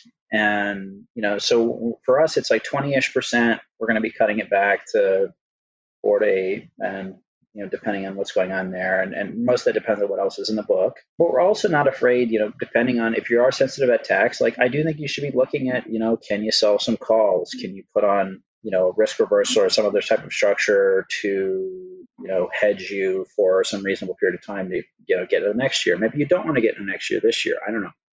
But look at creative ways. You don't necessarily need to sell the equity, but like do look at ways to take your the other thing is like if you're up like that much, like the yield on cost you're getting from selling options at that point is like Yeah, pretty- it's all gravy, right?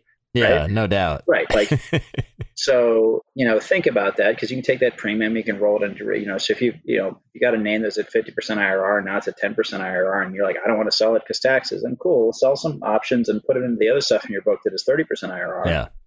and then ride that. Or, you know, I, I mean, don't be afraid to like buy some puts on a name you own. You don't, you don't have to do the whole position either. I mean, sometimes we'll hedge the overweight position. So we segment our positions by kind of core and then like bonus. And um, bonus is when, you know, we've got a view on catalysts and things like that. And we're kind of like, you know, that's when we're up to like max position. A max position for us comprises of kind of a core fundamental allocation, and that's what we're willing to white knuckle through any volatility. And then we're going to really put the pedal down if we've got max conviction on it.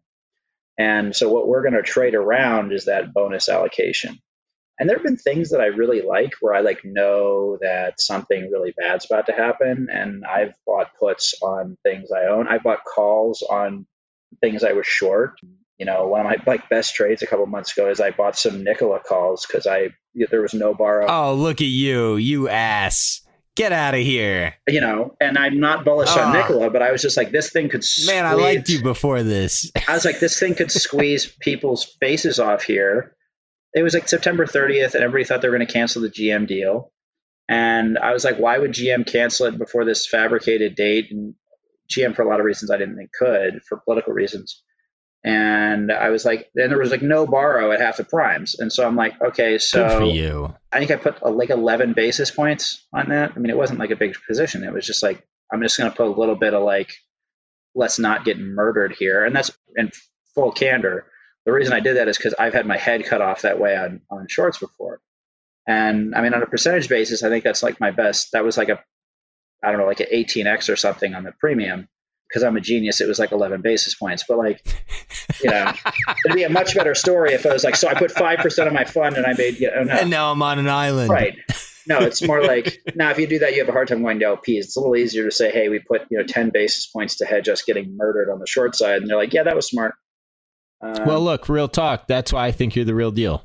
Like that kind of thought is uh I think the reason that I am grateful that you said yes to this and the reason that I wanted you to be my second guest is I want people to know that like I fully believe in you, I root for you, and I think that you have a legit shot to be sort of, you know, you talked about Einhorn and Loeb and Ackman. And like, man, I think you got a shot to be the next generation of that. And I hope that you realize it. And uh, I really appreciate your time. oh, thanks, man. I mean, that's very kind of you to say. I'm just I'm trying to be the the best me that I can be, but uh, I mean, I appreciate you having me on, and, and you're one of my favorite people I've gotten to meet through the platform. Always enjoy talking to you, and I mean, I just think the best thing about um, you know this strange little digital Twitter culture we have is that we all get to hang out and, and chat and exchange ideas, and, and, at least before have some beers. And I look forward to doing that with you again once the uh, pandemic's over. Well, I do as well, and uh, I'll continue to call you with pitches on things like Qurate, and uh, hopefully it adds some value to your life. anything it has thus far. That's been a good trade, yeah, man. anything that grandmas are going to buy, I'm I'm here for. I'm I'm all about the mom game. I'm not even kidding. I'm probably going to hire some moms to just be analysts. I, they don't even know. Anything. It's not a bad finance. idea. I have a friend who did it. I, I was joking about this. And my buddy's like, you know, I actually did that, right? And I was like, what? And he said he went and when he was starting, he didn't have a whole lot of budget. He's now a huge fund. But he said, I hired a bunch of moms that had just had kids and they wanted to work like half time and do something. And so I hired them to do research on consumer products. And he's like, he's like, I can't pay you that much, but what I can do is like any consumer product you're vetting, uh, I'll pay you, you know, what I can, and then I'll also buy all those products, and you can keep all the products. You just got to tell me how they are There you go. and he had like the mom mafia and his consumer book just like crushed it so i'm like i might steal that Yeah, the scuttlebutt machine. i mean you know not a better scuttlebutt machine than uh than that that i've seen No, sir. All right, man. Well, take care of yourself, and I really appreciate you doing this. And uh, congrats on the victories this week. I look forward to many more to come. I have a feeling this is just the beginning. thanks man i appreciate it